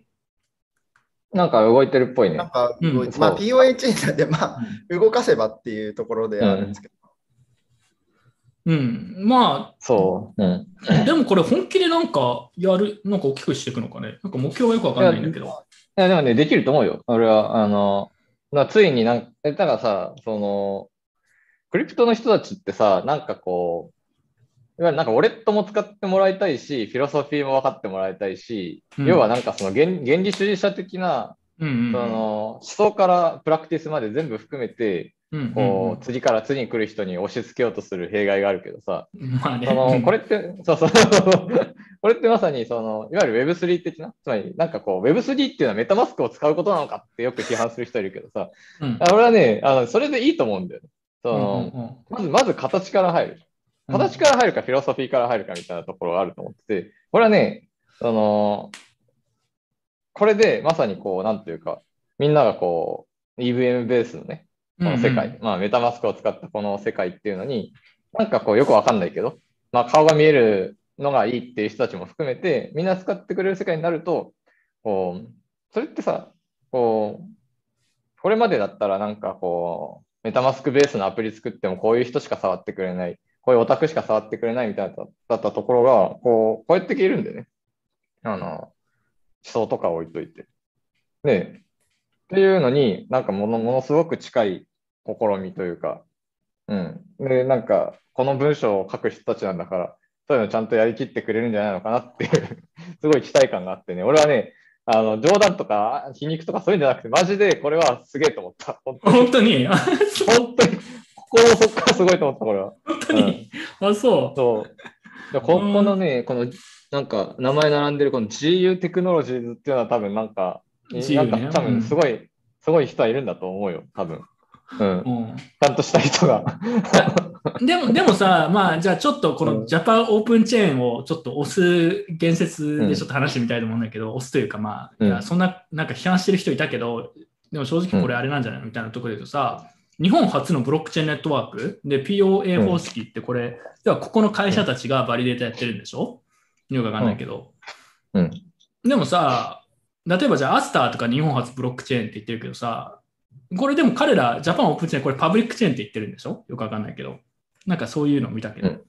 でもパブリックチェーンって何なの？って、これパブリック、これプライベートチェーンで、他のはパブリックチェーンなんですか？って言われると、多分あんまり明確に答えられなくなってくると思うんだよ。まあ例えばさ、いやでも、ステーキングは誰でも参加できて、そういうものだったらパブリックですって言う言うかもしれないけど、いやでも運営が事実上コントロールできるパブリックブロックチェーンってそれパブリックなんですか？みたいな。とかも含めてさ、なんかあんま差がないような気もするんだよね、正直に言うと、自分は。それだったら顔が見えてる人の方が安心っていう、なんか一般一般向けのね。なっていうのは、これ分かって書いてるから、この人。そうそうそう嫌嫌なとこ攻めてきてるって感じなんだよね。そうそうお前らもやってること一緒やんけっていう。そうそうそうその上で、俺たちは電通だぞっていうそう感じがいいですよね。俺、だからこれ見て、お前らがやってることは、つまりこういうことだろって言ってるように俺は聞こえたね。で、俺たちはそれをもっとなんかこそうう騙した言葉じゃなくて、ストレートに表現して、俺たちは電通だっていう。そう電通バカにしてるかもしれないけど、このやつとか見ていくと彼の方が今一枚上手なんじゃないかって。今言われてなくてね。いや、負けだよ、負け、負け。俺ね、なんかね、負けですよ。こ。れ、ジャパンオープンチャンネルって多分これ聞いてるから、ぜひ今度インタビュー。いや、そう。で、俺たちができることは、全裸でもっとこうみんなにこうこういうね、クリプト的なものを使わせてあげられるように、みんなで頑張っていきましょうよって、全裸でこう、ひざまずきながら言うことしか僕たちはできないんですよ。これに押し込まれるんですね、我々は。押し込まれる。でもまあ、系こいつだったらまだ押し込まれていいかなっていう感じの気持ちはありますよ、まだ。まあなんかわかる。うん、なんかここまで押し切ってくると、ここまでこういうやり方で。うん。一応やろうややろうとしていることというか、見ようとしているものは、まあ、我々に近しいものはあるので、うんこう、やっぱりこう形から入るっていうのはありますけど、まあ、そういうところで。なので、はいまあ、別にこういう人たちは、どの道いないといけない人たちがあるので、そういう人たちが、まあ、こういう分かってる系っていうのは結構いいことなのかな。ね。これはだから、絶対いるんで、出てくるんで。いやだから、我々の結論は、これ書いてる人一枚上手だったというね、今のところの結論ですね。入ってる人はすごいです。まあ、うん中身僕も全然触ってないので分かんないです。誰だ、誰書いたんだろうなんか絶対、なんか知ってる人とかの可能性。うん。いや、そうね。これはでそもれあるよね。それあるある。ううんん。ゴーストライ絶対ね、ターみフォロワーの、たいなのさフォロワーの中の中で。そう。我々のフォロワーの中に絶対いる。100%いるよ。カナカナゴールド書いたんだカナな、これ。ゴールドフォロワーだと思います。少なくともカナゴールドフォロワーだと思います、これ。うん。いや、これ俺は書いてないよ。俺は書いてない。俺は書いてない。ちなみに、そうです。書いてないですね。カナいゴールドさん書いてや、いやでも、俺、俺書いてないんだけど、うん、でもね、いや、そう。うん。いや、これ本当にいい文章だって、俺もね、これぐらいの日本語書きてえよ。だからあと、ロールアップとかにも言及してたんでしょ？これ、ここには書いてないけど、ロールアップは中途半端な技術みたいな。それなら我々のトラストが勝つみたいな。あのね、必ず全方位ね、絶対、絶対ツイートさせてやる。絶対炎上ツイートさなんかさせてやるっていう強い意気込みを感じる。であとね、あとね、これなんかさ、そのジャパンオープンチェのその ENS、うん。ENS。イタリアムネームそうそうそうあれね、撮ってなかったからね、あさぎちゃんに撮られた。うんあ、そういうことね。あ ENS でジャパンオープンチェーン、ノットイースっていうのね。そうそうそう。あさぎちゃんが撮っていや、我々はジパングコイナーとジャパンオープンチェーナーに近くなってしまったので、ジャパンオープンチェーナー、ジャパンジャパンオープンチェーナーですね。はい。まあ、下手な草だったらまだいいんじゃないですか、顔が見える方が。しかも彼の謎のトークもないから、割と健全ですよ。もうあアプリケーションで勝負してきてますから。うんこの上にいろいろアプリケーションでデプロイして。うん。まあ、次行きましょう。いや、これはすごい。うん。えー、まあ、村田がね、今、第いくつ ?7 ラウンド？いやちょっとゴロフキンが本気出してきましたね。ゴロフキン起き出してきた。あ、なんだ？手。数がすごく増えてきました。ああ、そうだね。ちょっと今、村田がラウンドの途中でちょっと、今結構きつそうな感じだったね。はい。えー次行きましょう。メタバース、キャズム超え近いから、まあ、これはもうあんま興味ないから次行きましょうか。はいはいうん行きましょうか。はいうん、だから分かんないもん、俺は別にメタバース。知らない正直。うん、ごめん、分かりません。ドル円一時125円タッチということでね、円安で盛り上がってましたね。なんか、ルーブルより落ちてるって。ルーブルより安くなってるって、マジ、やばくね？と思って。うん、まあ、頭とお尻見ると実は そうなんだよ。僕はね、あの、円、まあ、そんなに持ってないんで、元とあれですけど、ただうん、やっぱ円が下がると、円でね、あのーしお金が発生してるやつとか、その単位でやってるやつもあるんで、結構ね、これ地味に困りますよ。で海外に最近、なんだっけ、誰かが最近ニューヨーク行ったりして、むっちゃ高いって言ってましたけど、いやー、あの海外行ったら多分びっくりしちゃうと思う。日本人、コロナ終わって。やばいことになってるよ。うん。なんかだってニューヨークかなんかに謎のディナーやって1万円とか言ってたから、これこれ1万円みたいな。こんなん買えないよと思って。これに1万円払いたくないよみたいな。あと、あの、ライトニングくじで、カレー、カレー屋さん、あの、元サンタルルの、えーはいマスターがやってるカレー屋さんがあって、写真、まあ、今写真見せられないけど、結構ね、ボリュームもあって美味しそうなやつ、500円って言ってて、500円これいいのと思って逆に。うん。なんか日本むちゃくちゃそれで物価安くなってて、海外と比べて。で、価格の安さの割にはすごいクオリティ高いから、今はまだ少なくとも。いや、ただちょっと安すぎだなって思ってる、日本。うん。なんかそういう感覚を海外に行ったりするとすごい感じる人たちが増えると思いますね。うん。いや、これはだから結構日本としてまずい気がする。マジで。うん。どんどんなんか貧乏になってってるっていう感じがします。ニューヨークとかやばいからね、物価が。よくある生活、よくある生活基準っていうか、まあ、給料が高いんだろうね、単純に。給料水準も、給料水準も日本より高いし、物価もでも高いっていう。はい。なんかありますか？円安。いや、だからね、俺最近マジで、うんあのー日本企業に対して円で売り上げを作ることより、海外の企業からドルで売り上げを立てる方法をマジで考えてる、地味に。そうじゃないと、多分どんどんやっぱ不利になってるから。うん。うん、マジマジ。だからこれ聞いてる人たちは、まあ、できる人だったら海外からなんかね、海外企業とやり取りをして、そこからお金払ってもらわないなんだりしないと、あの、うん、相対的にどんどん不利になってきますよね、地味に。うん。なんか、そう。てか、まあ、これ聞いてる人ってそもそも円あんま持ってないと思うけどね。そうですね。みんな円きっと持ってないんだろうなと思いつつも。うんまあ、なんかで、ミニマムで USDC にはなってるみたいな感じのはずだからさ。いや、でもさ、社会一般はでもみんなやっぱ円で持ってるわけじゃん、大丈夫で。なんか焦らない、焦ってる人もいるとは思うんだけど、どうなんだろう、でも最近、一般の日本人の友達があんまりいない。あんまり、いやそれは、うん。一それ般の日本人の友達の感覚よくわかんないからあれだけど、うんあんま気にしてないのかな。いや気にしないと思うよ。だって、ね円でしか円は円だといなければ。円は円海外行ってみないと分かんないと思いますよ、これ。そうこのか感覚は。うん。まあだからね、であとなんか、うん、はい。いや、すごいしょうもない話なんだけどさ、ドル円の換算がさ、暗算でできなくなったんだよね、最近。さっきもね、ある500、505ミリオンダラー、これ5億？5, あ違うミリオンダ6ラうん5ミリオンダラーってそう5億じゃん、6億ですねってなっちゃったしね。1億の差ですよ。ー。そうそう。そうそうそうそう。円持ってないけど物価上がるのは困る。いや、そうなんですよ。あの、円持ってない人でも、給与とか円建てでもらってる人とかもいるわけだから、基本的に円安になって、あの、円安になって得することは多分そんなにないと思うな。うんまあ、なんだ、貿易関係の人とかそういうのあるのかもしれないけど、一般人はね、円安にこのままどんどんなっていくと、どんどんきつくなっていくと思う。うん。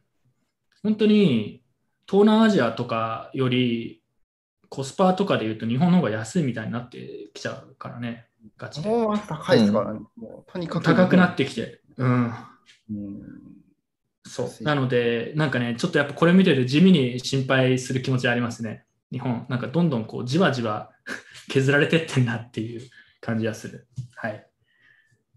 日本人は物価が1.5倍くらいにならないと気づかないだろうな。まあでも日本最近物価上がってんの？それでも。日本ってでもランキングだってさ、物価向上率みたいな。最下位、最下位って一番上がってないんだよね。インフレしてないんだよ。うん。円安にはなってるけど。そうそう、してない。うん。うん。そう。でも、ん物価上がってないからいいやって思ってると、海外ではむちゃくちゃ円に対してドルが強くなってたりすると、なんか相対的に実はあの全然得してないってことになるんで、まあそうですね。はい。まあそこら辺はちょっと困るなっていう話でした。はい。うん。まあでもこれ見てる人たちは大体そういう話普段から考えてると思うんでね、あれですけど。なんか社会一般は考えてない人の方がおそらく多いんだろうなっていう。はい。いや、怖いね。ああいや、だって日本ってね、批判する人もいるし、自分も批判すること多いけど、でも、それでもやっぱり一応ね、世界規模で言うと第3位ですから、やっぱそこそこの規模で、海外の企業とかも日本市場にやっぱ行くのは興味があるって言ってくれるわけですよ。規模があるからね。でもこのままどんどんどんどん衰退していくと、日本人のやっぱり、日本人としての労働力の価値っていうのもどんどん下がっていくと思いますよ。英語もできない人が多いし、海外で稼ごうにも海外で稼げない。日本市場もどんどんじわじわちっちゃく衰退していくと、海外の人たちも別に日本市場なんてどうでもいいって言われちゃうじゃないですか。売り上げにならないし。怖いですよ、それなったら。マジで。僕は怖いですね。はい、はいえーでは次行きましょう。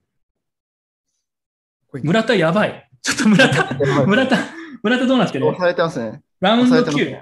あラウンドー9かなり押されてます。前半は押してたけど、後半、今、中盤からちょっとだんだん、ただなんか毎回、毎ラウンド、こう、最初ゴロフキンがめちゃくちゃ押してて、うんラウンド後半で村田が押すっていう感じいで。やー、いいね。あ放送やめてこれ見たい、俺。いやー、頑張ってほしいおわ。ー今ちょっといいの入りましたいいね。の入った、はいい、や、でもゴロフキンも年取ったね、なんかね。ゴロフキン年取りましたね。なんかお、おじさんって感じになっちゃったね、もう。若さがあんまりない。上半身の筋肉すごいです。ああ、だもうすごい疲れてるもんね、相手もでも。おお、いいの入った。はい。次、コインチェック、ナスダック、スパック上場ということで、ああ、なんか日本で上場できないからね、ナスダックで先にっていう、評価額15億ドル。ああ、でも結構すごいですね。なんか他にコメントありますか？ねあ村田負けた？あ、村田、あ、ダウン？あ、村田ダウン 村田ダウンしてます。陣営があれしたのかな？陣営がギブアッあ、プもう終わり？ああ、終わり。あ、村田、押し切られ、あ、見てなかった。あ、残念ですね。なんか、すごいいい試合でしたね。もう最初からガンガン打ち合いって感じだったでしょ。うん、試合。まあやっぱそういうスタイルだからね、二人とも。あ、終わりか。これはいい試合でしたね。村田が負けたので戻ってきましたっていうすごい元気なコメント。村田の試合が終わったから戻ってきた。いや、でもこの試合すごいいい試合でしたね。いやこれ、ここまでやれると思ってなかったし、自分。もうゴリゴリ打ち合いでのね、打ち合いでしょ？こういう試合でもパワーでう、全然もう下がらなくて、お互い下がんないで。うんうんうん。ああ、そう。あ、これはね、結局、セコンドがタオル投げたのかな？よくわかんない。そうです、タオル投げて。ああ、じゃあもうそこまで押されちゃったんだ。おちょっと後で見、後で見返します。はい。えっと、というわけで、ちょっと村田の結果出て残念ですね。まあ、ただ、村田が終わったんで、多分これ、戻ってくる人結構いる気がしますよ。はい、次行きましょう。はい。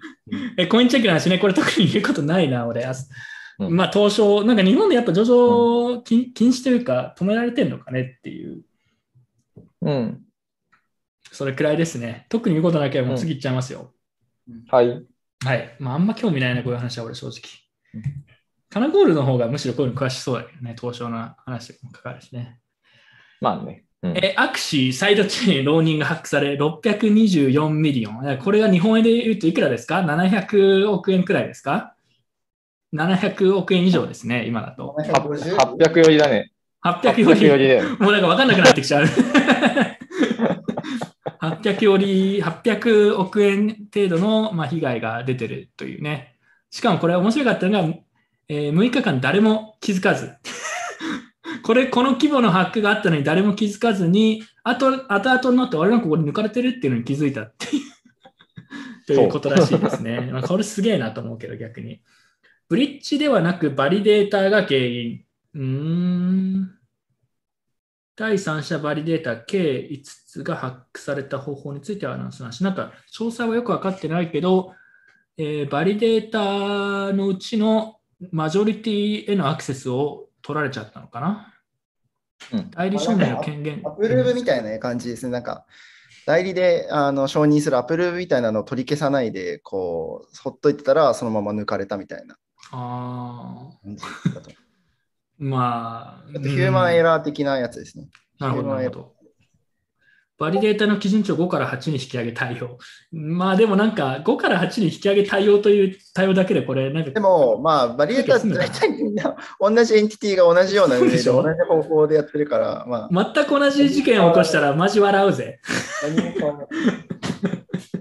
うっかりで。うん。でもこれ全部補填するんでしょ？それもすごい話だけどね、800億円。やばいでよく金あったなってなるよね。よく金あったな、もそうだし。うん。なんだろうね。でも、アクシーでもそんなやっぱ金持ってたんだね。すごいね。うん。まあでもみんなさ、もうそれくらい金持ってるからさ、セキュリティがもうなんか低くてもさ、もうなんかこれで払っちゃえばいいやって思ってる感じあるよね。ももはや。なんかあんまりセキュリティを第一に考えようとしてなくて、とりあえずお金稼ぐことを第一にして、問題あったらお金で解決しようっていう方法に推移しちゃってる感じがするね。うん。はい。あとなんか、これは結局アクシーだけがやられたんで、結局補填するって言ってそれでおしまいってことなんですけど、なんかもう他にもゴックスみたいなのがなかったっけ？まあちょっとわかんないからですけど。はい。なんかこれコメントありますか？まあアクシー。うん。特にでも俺はコメントないな。うん。いや、なんか、そう、こう、友達がさ、ここに、この、なんだっけ、サイドチェーン上に、なんか結構長く、まあ、うん置いててさ、おうおうなんか5000万円、5000万円ぐらい置いてるとか言って、でうんやらでついになんか、やられたとか言って、なんか電話かかってきたんだけど、え？あ、やられたんだ。でもこれどうせ補填して終わりだよ。よかったねって、そしたら本当に翌日補填されてた そう、でもなんかね、多分もう、プレイヤーもね、もうどなんかもう全員ね、こんなもん補填して終わりでしょみたいな感覚になってるのはある。なってんだよね。補填しそうなねなってるなってうんる。うん。でも逆に補填できないっていうケースが出てきたら、そこはちょっと正念場な気がするね。うんまあ、もしくはこれだから Axie 内で終わったけど、これが他のコントラクトとかにも、まあ、内田教授とかとね、それこそ話したやつだね。まあ、一つの事故がもう他の事故を引き起こしてみたいなことにならなければいいんですけどね。うん、うん。補填できる限りに、限りにおいては別にまあそうっていうだけなんだけど。うんはい。まあ、でもそのうち出てくると思いますよ。補填できない規模のやつとか、もしくはお金があんまりなくて補填できない。だからそうなってくるのが出てきたときにどうなるのかって話かな。うんこんな儲かっちゃうんだね。今月の DAO 特にないんですけど、国光 DAO のその後を知ってる人いますか？国光 DAO。国光工 DAO 事は知らなかったら俺は知らない。俺はあんま、あんま入入会してんじゃないですか？いや、入会しようと思ったけど、ちょっとめんどくさくなってやめた。アプリ入れたけど。アプリは入れましたよ。なんかすごいでもめんどくさかったんだよ。なんかクレカ登録、クレカからなんか登録しなくちゃいけなくて。えー、フィナンシェル。なんか1億円くらいでも集まったって言ってましたね。うんうんいや、すごいですよ。さすが。国光だ。ちょっと今覗いてみます。どうどうなってんだろ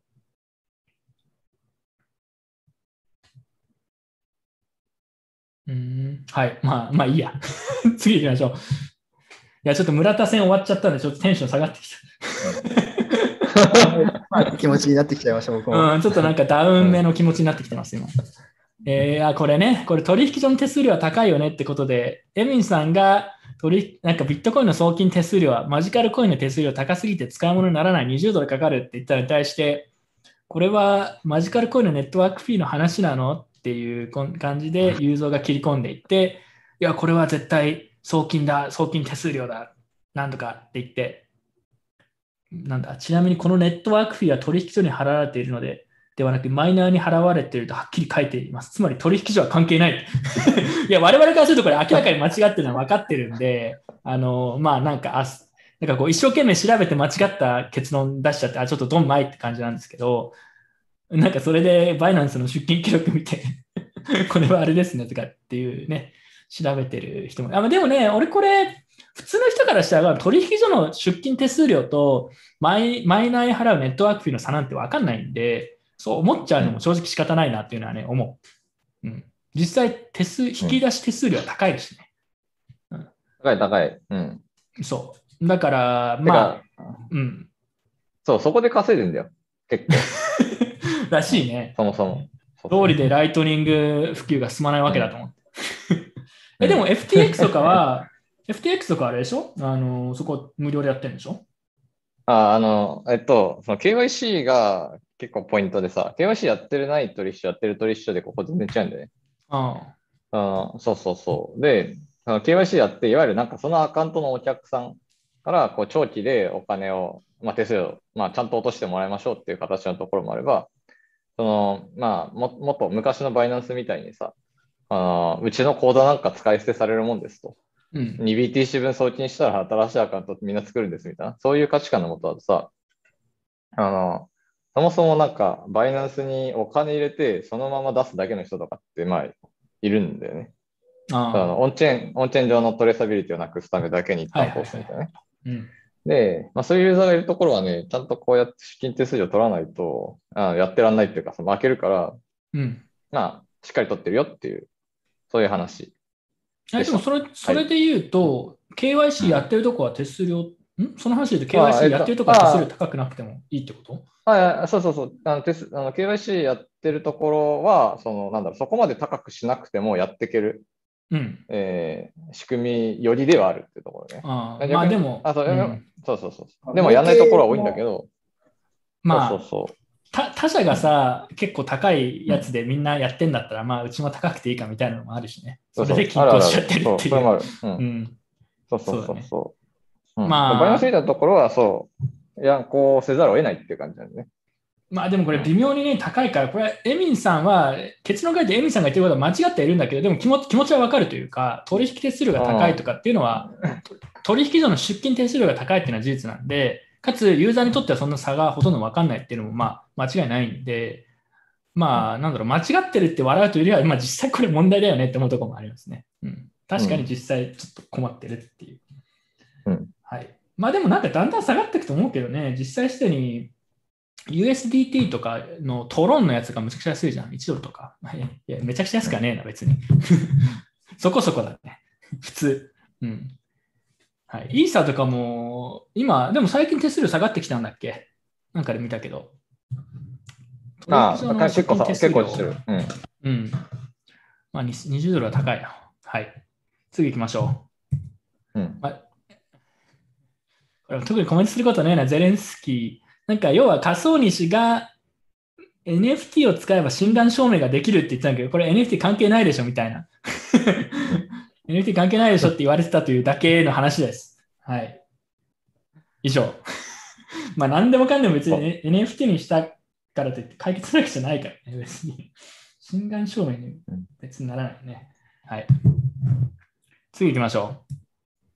あーこれね、まあ、今回のね、ゆるまずの、まあ、メインと言ってもいいやつなんで、これをちょっと共有します。ちょっと待ってください。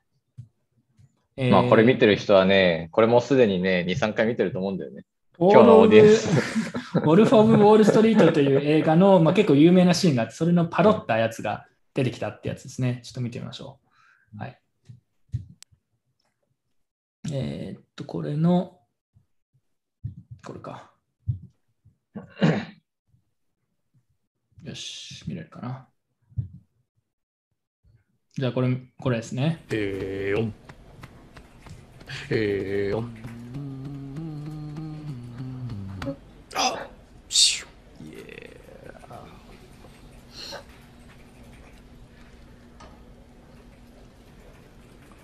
Well, I, I gotta say, I'm incredibly excited to be part of your DAO. I mean, the community you've built is absolutely. Fuck the community. Your only responsibility is to get their liquidity on the table. You got a girlfriend? No, I'm engaged. I'm my fiance, um, Sunmi. She uh, she's a blockchain dev. Congratulations. Thank you. Think about Sunmi. Name of the game. Move the money from your LP's pocket into your pocket. LP. Liquidity provider. Right, but if you can make your LP's money at the same time, it's advantageous for everyone. Correct? No. Number one rule in crypto. Nobody. I don't care if you're Su Zhu or Su Long Tang. Nobody knows if the token will go up, down, sideways, or in fucking circles. Least of all us DAO founders. Sola Fugazi. You know what a Fugazi is? Fugazi, it's uh, it's a fake. Yeah, Fugazi, Fugazi, it's a wazi. It's a woozy. It's fairy dust. It doesn't exist. It's never landed. It is no matter. It is not on the elemental chart. It's not fucking real. All right? Right, right. Stay with me. We don't create shit. We don't build anything. Well, we are building a decentralized reserve currency. You know, we are bringing stability into. What the fuck even is stability? From whose perspective? The US dollar? Gold? Bitcoin? Your girlfriend's Birkin? Stability, utility, credibility, just more words to mask the same old protocol of give me your money and I promise I'll make you more money. Maybe. Um, Michael, give yourself a little bit more credit. It's a little bit more complex than that, right? I mean, most DeFi 2 protocols are. Nobody knows how it works. We just take their garbage coins and put them in a stew with other useless coins and call it a treasury. no, it's a whole new thing. The code is all forked from Olympus. I don't fucking know how it works. Like I said, we don't build anything. So if you have users who staked and earned 10,000% API in the last few weeks, he's all fucking happy. He wants to swap his tokens, liquidate, take his fucking money and run home. You don't let him do that. No. Because that would make it real. Right. What do you do? You get another brilliant idea, a special idea, another situation, another staking reward mm. to reinvest his earnings. Then he will, every single time, because they're fucking addicted. and we just keep doing this again and again and again. Meanwhile, he thinks he's getting shit rich, wh- which he is, on paper.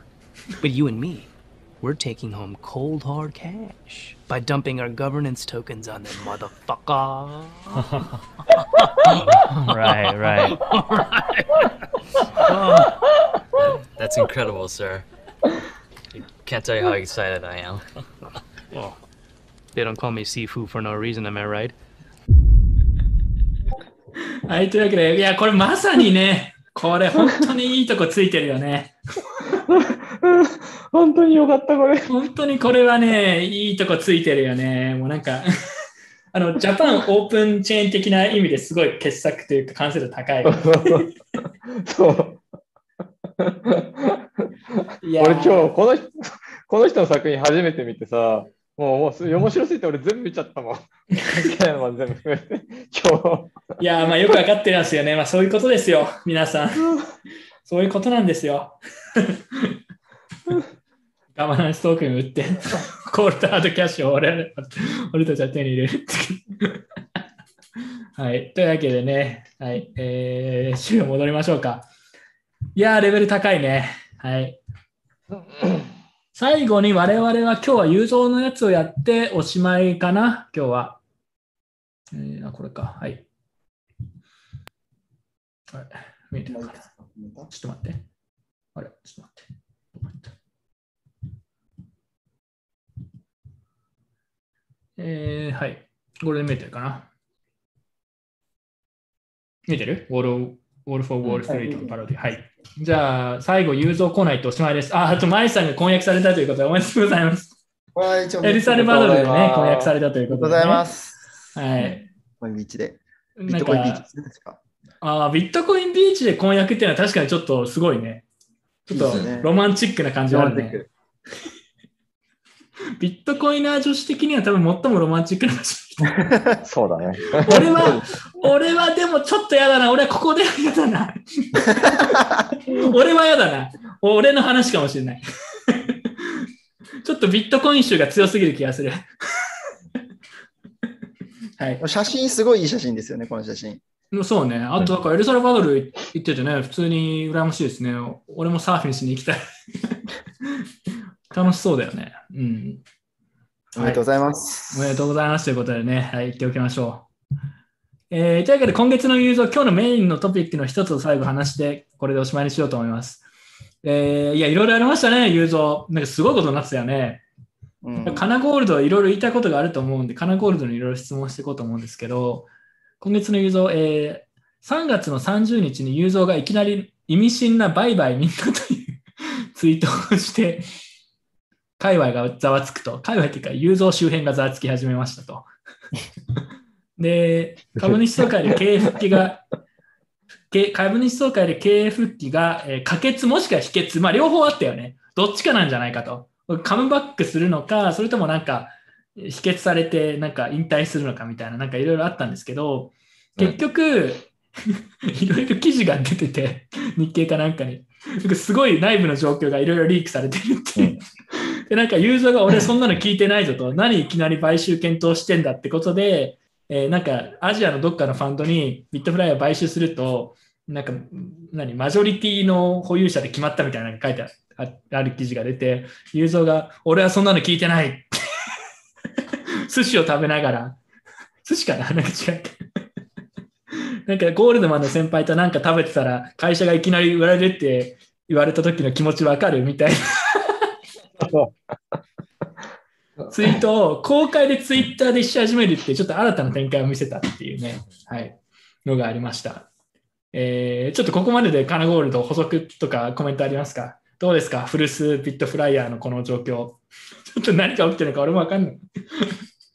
すげえようん、なんか、その、なんていうか、まあ、全体的には、まあ、こそう、ふん、ふんわりとは、こう、噂レベルではいろんな話っていうのはね、多分、この界隈の人って結構みんな知ってた人は多いかもしれない。漏れてる漏れてるいや、なんかそうそうそうそう。まあまあね、一応元 BF だからそういうネットワークもあったりするからね。うん。うん。で、いやまあただね、その、その直近のそのアジアの投資ファンド云々の話っていうのは、いやなんかさ、その、これこれまで日経から出てきたこういう BF のなんか内部事情みたいなやつって、もう全部なんかドンピシャでさ、ニュアンス含めて当たってることしかなかったのにさ、今回なんか、今回は、え、なんか、あの性格じゃないの？うん。正確じゃないっていうか、あの、その、なんか、加納さんも知らない話みたいなので。そう、で、加納さんは特に合意してないから、え、じゃあなんかこれどう、どうなるのとかさ。で、あと、なんか株のパーセントもいろいろ公開されてたけど、こういうこういうのもなんかなんやかんやでみんな知ってるんだよ。なんやかんやでみんな知ってて。で雄三が勝手に公開すんなって言ったけど、バレてたともともと。これね、本当にね、あの、なんか中学校での誰と誰が付き合ってるみたいなのと同じレベルで、本当に、みんな知ってんの？公然の事実、公然の秘密みたいな。なるほど。本当にそういう感じで、そう、だから小宮山さんがね、と、だから言う、加納さんでこう、50何パーあってとか、うん。うんだったから、ああ、え、これどうなん、なんかどうなってんだろうと思って。そうだよね。だって、小宮山さんと雄三は、直近でも写真出してたけど、なんか、小宮山さんと会いましたって写真、写真出してますよ。金曜日の夜って、昨日。うん。うん。だから、ここが割れてさえいなければ、そんなことは起きないはずだからね。あれ、どうしたどうしたみたいになるよね。そうそうそうそうそう。で、まあなんか、なんか何起こってるのかよくわかんなくて、よくわかんないっていうか、ほん、本当にわかんなかった。本当にわかんないし、多分、うん。うん。まだ加納さんもよくわかってないのかもしれないし、金光さんは分かってるのかわかんないけど、金我々の金光さん。さん知ってるかどうかわかんないけど、そう。まあ、だ私はもう何か、これ何もわかんないっていうか、まあ、うん、またなんか続報が出てくるのに期待ですね。どうせ今月また出てくるんじゃないのって思いながら僕は、次の来月の反省会では結構種明かしされると僕は期待して 待ってますよ、このネタは。うん、ああ、あんまり、一応、そ一応、雄三のツイートを見てると、う。うん。小宮山さんと話しました。この案件は期待してなかった。日経のニュースは見たけど、契約書も見てないから、本当なのこれを 全部ツイッターで公開してるのがウケんだよ。あ、そうそうそうそうそう。劇場型になってる。うん。金光さんにも聞いたけど知らないみたいなので、まだ確定してるわけじゃない。だから、雄三も、あの、小宮山さんとか金光さんと確認したのツイッターで報告してるっていうのが結構、あの人、何の義理があって、そのツイッターの人にいちいち報告してたんですか何この透明性と思って。なんか、なんか、あれですよ、学校に帰ってきて、お父さんお母さんに今日学校であったことを伝えるみたいな感じ。どちらかってなんかこう、なんかすごいツイッターのフォロワーをすごい大切にしてる姿勢が見えますよね。すごく大切にしてますよね。でツイッターで公開してね、ホワイト、ホワイトナイト募集してしますって。買収するホワイトナイト募集します。そのエンジニア募集みたいな感覚でホワイトナイト募集って言わんでも。あの、弊社採用してますみたいなノリで買収先の投資家募集します。みたいな感じで。ホワイトナイト募集中みたいな。やらんでもって思いますけどね。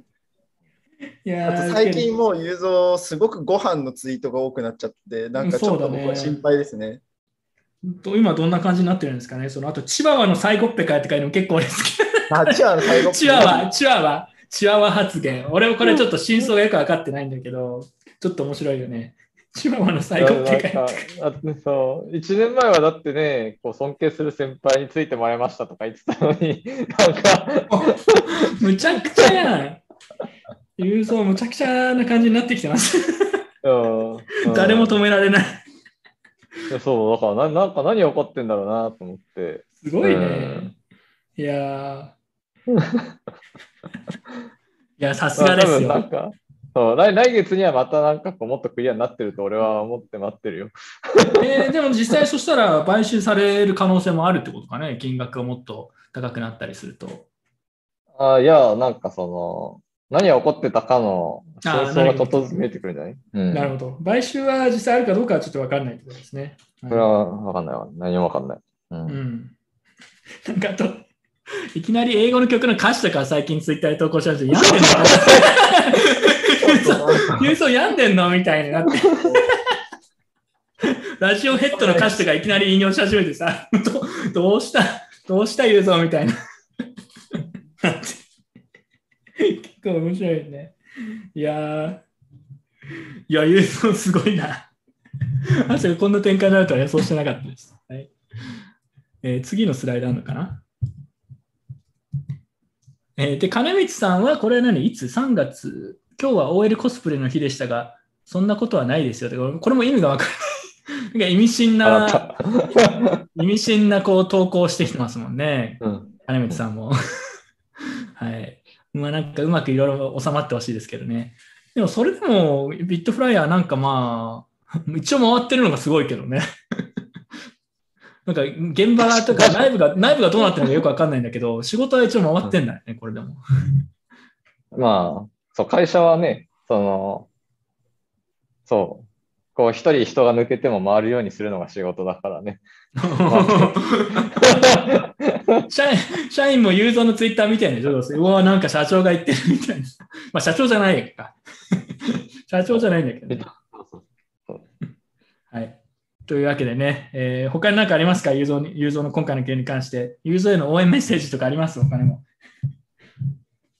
うん、まあ、こう、一ツイッター民としてファンなので 応援しておりますっていうところですね。これでなんか、やめちゃうとかでだけやめてほしいなと思いますね。うんこうツイッターアカウント消しちゃうとか、なんか、確かにそういうのだけはやめてほしいのと、我々は元気なユーザーの姿をお待ちして。ますので、こう、なんか毎日、英語の歌詞とかを投稿する日々から抜け出せることをちょっと祈ってます。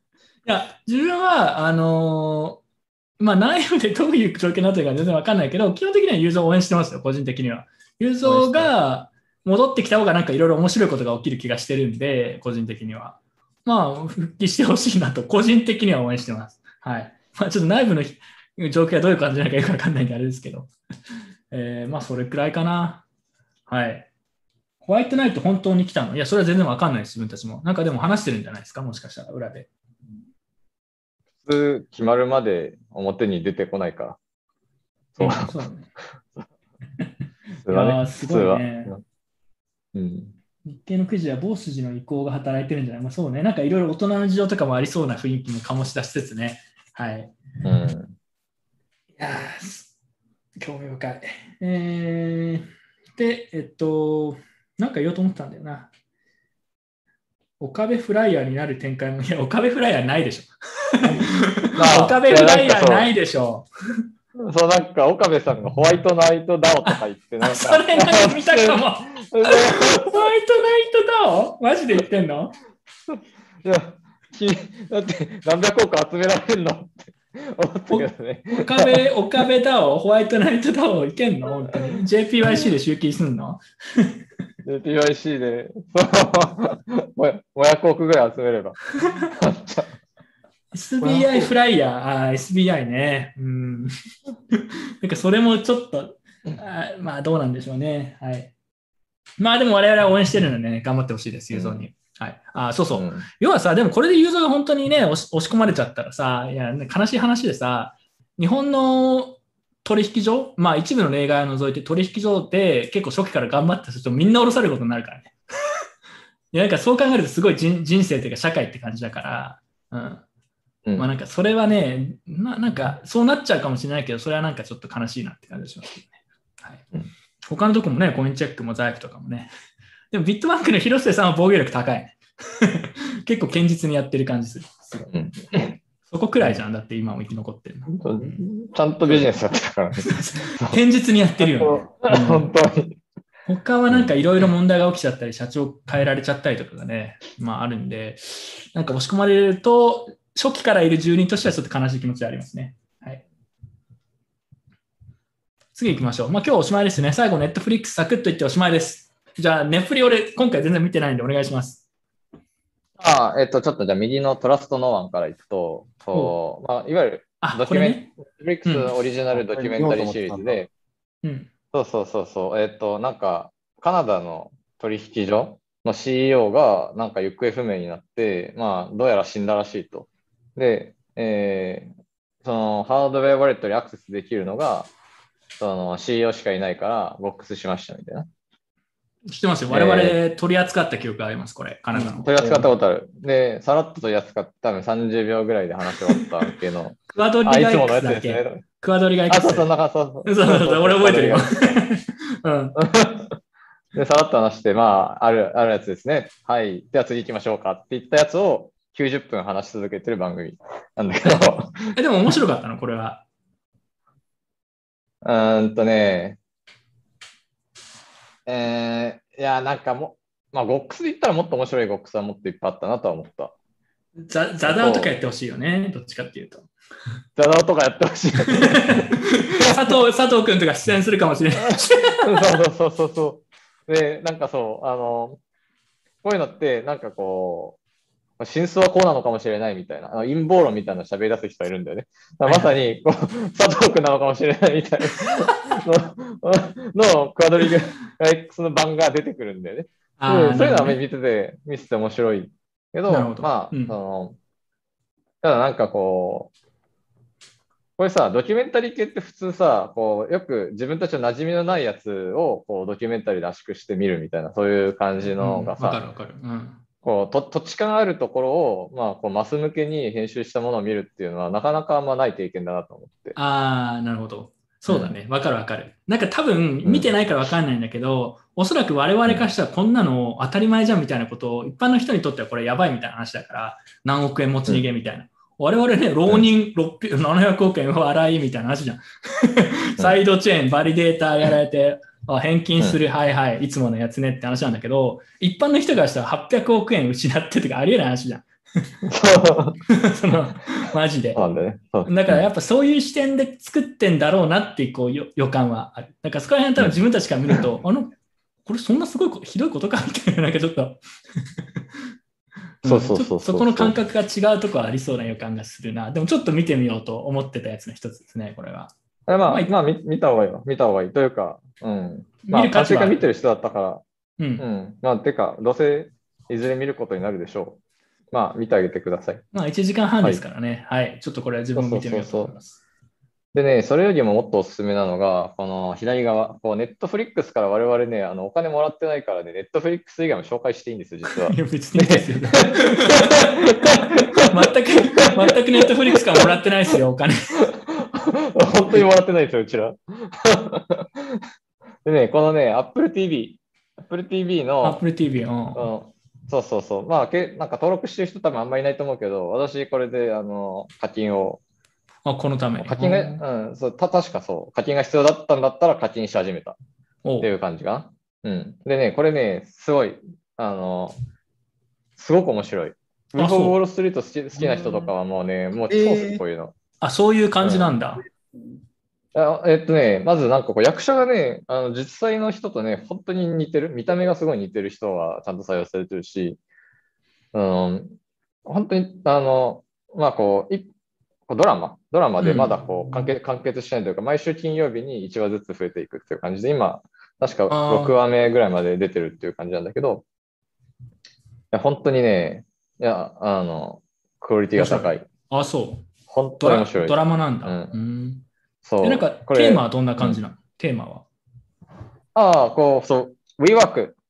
WeWork のあ、話 WeWork なんだ。ああ、WeWork か。あ、それは見たいな。はいそれ見たい WeWork な。見たいわそれ見た。い。それ見たい。アダム・ニューマンでしょ？そうそうそうそうあアダム・ニューマン有名なで、いやここの役者ね、マジ似てるからね、本物に。確かに、そうなんか、うん、知ってる知ってる、アダム・ニューマン。そ うえー、そうそう。あ、それをベースにした話なんだ。面白そうだね。いや普通にめっちゃ面白い。うん。え、これアップル限定なの？あ、これ、これオリジナル。その、オリジナル？TV オリジナルで。あーね、フリにじゃ来ないんだ、永遠に。これは辛い。これは辛い。確かにこれちょっと見たいから、僕も課金しようかな。これ見たいな。はいこれかなり見たいですね。うん、ネフリ、ネフリじゃなかったか。うんまあでも、アアップルも頑張ってると、コンテンツ制作でこれで。うん。いや、これ、これで結構登録者数取れる、取れると思うよっていうレベルで、本当にね、本当に、うん、超っすね。うん。そこまで、ああ、了解。ちそう、ょっと検討しておきます。そう。うん。Amazon プライムもね、今日村田 Amazon プライムでしたから、Amazon プライムも押してましたけど。失敗したら全部登録みたいに。Amazon プライムはでもほとんど見ないけど、オリジナルコンテンツあんまり面白くなさそうだよね。うん。うん。はい。ああ、そうそう、少ないんだよね。なんか少ないけど、まあ、そう、ネットフリックスのいいところはさ、コンスタントにハイクオリティが出てくるんでね。まあ、Netflix オリジナル面白いよね、結構ね。レベル高いやつ。そうそうそうそう。うん。で、なんかこう、あんまりもともと見るジャンルじゃないものもさ、適度にサジェッションとかに混ぜてきてさ、でなんかこう見るえドラマとか映画の幅が広がっていくみたいな、そういうなんかこう、誘導がね、ネットフリックスすごいんだけど、まあ、こう、あ、そう、今のネットフリックスのすごいとこ。で 我々 Netflix から支払ってもらってないですからスポンサードではないですよ。うんはい。じゃまあ、わかりました。はいじゃあ、これは興味がある人は Apple TV ね、入ってる人いたら、ぜひ、入ってない人も、このために入る価値がある可能性があるある、いあるあるある、はいある、本当にある。はい超おすすめです。はい。はい、了解ですうん。えーリスナーからの動画は今日特にないんで、えー今日でこれで以上ですね。はい、というわけで、はいえーまあ、今日こんなもんでね、えー、ゴロフキン、村田、村田負けてしまいました。けど、あーちょっとこの後自分見返そうと思います。村田熱い男なんでね、ちょっと応援してましたけど、残念でしたとちょっと。最後よく、あの、なんかセレモニーみたいなのあったんですけど、それもなんかちょっと熱い感じだったらしくて、ちょっと後でそこは見返したいですね。あー自分も見返します、この後。アマプラで。皆さんの最後のはい。わかりました激アツな感じだったっぽいんで。最後告知ありますか？コスプレトークの告知とかは。う んまあ、いや、まあ、別にしたければどうぞ。結構頑張ってるからね。あ、そうそうそうそう。頑張ってる。俺さ、あとさ、二人でなんか撮ってたじゃん。なんか、うん。コスプレトークについて語り合うみたいな、対談みたいな。そう俺なんだこの偽反省会って自分で思ったから。なんだこれ。やる前にこれ、なんか、あ正解じゃんみたいな。なんか偽反省会みたいなの出てるぞと思って。なんか受けた。待って、なんか。それで言うと、反省マイフ側からのディレクションが一切なくて、こう、なんか編集とかも本当にほとんどされてないので、本当にこう、なんか反省会定例のライブ放送と何も変わらないんですよ。変わらない雰囲気になってたよね、なん向か。こうからディレクションとかもなんかこういうことを話してくださいっていうディレクションもないなくて、なんか。で、僕と金子さんがずっと喋ると、まあ、こんな感じになるじゃないですか。で、うんうんかつ、あの、編集もほとんどされないので、もうほとんどこんな感じ。そうだよね。しかもさ、それで面白いのがさ、うん、俺、それ関わってないけど、なんか俺も関わってる雰囲気になってんだよね、なんか。そのその俺は全然わかんないし、何も聞いてないから、全然関係ないんだけど、なんか、俺関わってる雰囲気がなんか出てんだよ、これ見るだけで。うん 俺出てないのに。それが結構受けて。なんだこれと思って。はい。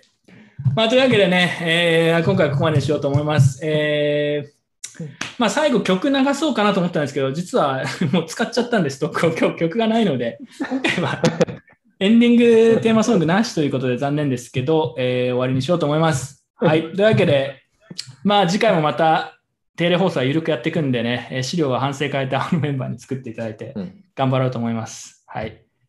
まあでも最近全然調べてないんでね、ちょっと次回はちょっとまた準備したいな。さすがに何も準備しないと 話すことないからね。はい。さ、それ先月、先月も言ってた。ほとんど同じこと先月も言ってたから。いや、最近本当に調べてないから、俺でも。うん。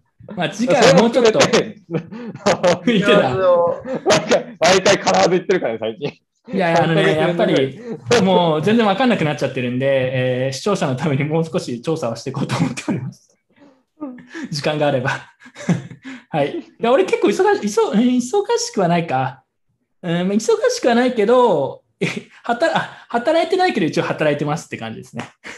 あ、そうそう、それ言い忘れたんだけど、今日ネタで何か言おうと思ったんだけど、なんだっけ？ああ、そうそう、あ、ジパングコインのところで言おうと思ってたんだ。投稿みたいな。最近なんか俺、その婚活市場みたいなのネタが結構好きで、結構見てんの。ああ、婚活ってこんなことやってんだと思って、結婚市場とか。で、それで、某ね、モテコンサルに聞いたの。いや、俺、この条件で言ったら、俺の市場価値どれくらいかねみたいな、ちょっと査定してよって言ったら、え、今働いてんの？みたいな。いや、ちょっとそれは、みたいな。まず、まず働かないとゴミみたいな。働いてないやつはゴミと見られるみたいに言われて、いや、きつみたいな。まず、じゃあ、なんかちょっと査定してほしいんだけど、なんか、どう、どうすればいいというか聞いたら、え今収入いくらなのって、そ そこ第一に聞かれる。みんなこれ働いてねえんだよな、みたいな。ゼロ、ゼロっていうかマイナスなんじゃないのみたいな。そう。まあだからね、結構世知辛い世の中見ましたね。うん婚活市場って俺気づいたんだよ、でも。あの、受験と就活その先のなんとか活として婚活があるんだよ。そこに気づいた。あ僕同じようなフォーマットなんだよ。そうそう、同じような。そうそうそうそう。なんか独自ルールと独自市場があんの。で、それ結構面白そうじゃないと思って。ハックしてみてくださいよ。いや、俺ね、発揮しようと思った時に収入ないやつは絶対戦えないって言われたから。